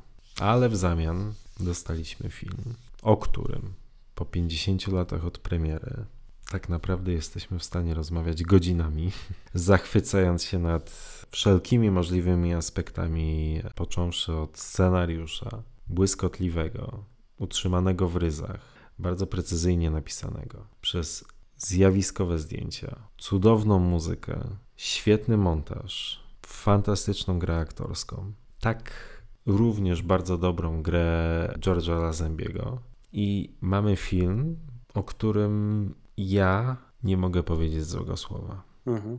Ja nawet nie wiem, czy chcę coś dodawać. Ty już podsumowałeś chyba wszystko, co, Co miałbym do, do powiedzenia? Dodam tylko tą płynność, o której powtarzam non-stop. W tajnej służbie królewskiej mości ma wiele aspektów, które trzeba brać pod uwagę i które wyszły tutaj naprawdę fantastycznie. I mamy tutaj zarówno emocjonalne sceny, zarówno świetne sceny akcji. Mamy mnóstwo takich scen, które trwają sekundę, tak jak mówiliśmy niedawno, które jesteśmy w stanie wymieniać nawet, tak myślę, w najlepszych urywkach serii ogółem. I mimo tego, że one nawet trwają te super krótki okres czasu, tak? To jest na, naprawdę coś niesamowicie godnego zapamiętania. I pod tym względem ten film jest naprawdę niesamowicie wyjątkowy. Bardzo bym chciał, żeby więcej osób go doceniało, bo cały czas mimo tego, że teraz chyba więcej osób, tak jak powiedzieliśmy na początku tego podcastu, zwraca na niego uwagę, to on jest cały czas niedoceniony, przede wszystkim przez pryzmat e, George'a Lazenbiego, niesłusznie, bo ten film naprawdę ma mnóstwo fantastycznych elementów, których mam nadzieję, że w tym podcaście trochę Wam przybliżyliśmy. Tak, dokładnie. No dobrze, minęła czwarta godzina nagrania drugiej części podcastu poświęconego w tajnej służbie i królewskiej mości. Z całą pewnością nie planowaliśmy e, tego, że tak to będzie wyglądało, ale to po raz kolejny podkreślmy, e, to po prostu świadczy o klasie filmu, o tym, jak dużo jest elementów, którym warto poświęcić uwagę. Tak więc kończymy przygodę z, w tajnej służbie królewskiej mości i tradycyjnie musimy wybrać kolejny film, czy zaproponować kolejny film. Którym zajmiemy się w kolejnym podcaście. I teraz powiedz mi, że znowu ty się przygotowałeś, a ja nie. Masz swój wybór? Mam. W trakcie dzisiejszego nagrania już byłem bardzo bliski zmiany koncepcji. Natomiast okej, okay, skoro już się nastawiałem na to przez ostatnie tygodnie, to, to przy tym zostanę. W ostatnim czasie omawialiśmy filmy, o których raczej mogliśmy mówić w większości w superlatywach. Jeśli nie w samych superlatywach jak teraz, to generalnie ostatnio omawiane filmy chwaliliśmy. I myślę sobie, że dla odmiany chciałbym teraz sobie trochę ponarzekać. I dlatego ja typuję Człowieka ze złotym pistoletem, ale również dlatego, że to jest film, który mi osobiście zawsze przysparza bardzo duże problemy w ocenie. Nie jest to film łatwy w jednoznacznej ocenie, nie jest to film, który można łatwo zaklasyfikować. Nie jest to film, o którym można powiedzieć, że jest dobry albo zły, ponieważ to jest film, który ma elementy bardzo dobre, ale ma też jednocześnie elementy mniej udane. Natomiast no, chciałbym sobie trochę ponarzekać w podcaście. Dawno tego nie robiliśmy. Więc to jest mój wybór. No okej. Okay. No to w takim razie, słuchaj, przychylę się mm, Twojemu pomysłowi i dam Ci szansę do ponarzekania, bo w kontrze stawiam na film z Seanem i You Only Live Twice. Żyje się tylko dwa razy. Część do ponarzekania na Shona, część do ponarzekania na Rogera. Na Rogera. No, jedno jest pewne, cokolwiek nie wybierzecie, a wybierać możecie na facebookowej grupie jamesmontin.pl, bo tam zostanie umieszczona ankieta. E, na pewno w kolejnym odcinku tych synonimów fantastyczne, cudowne i fenomenalne będzie znacznie mniej. A za dzisiejszy odcinek bardzo serdecznie dziękujemy i do usłyszenia w kolejnym podcaście jamesmontin.pl powróci. jamesmontin.pl powróci. Dzięki wielkie. Dzięki bardzo.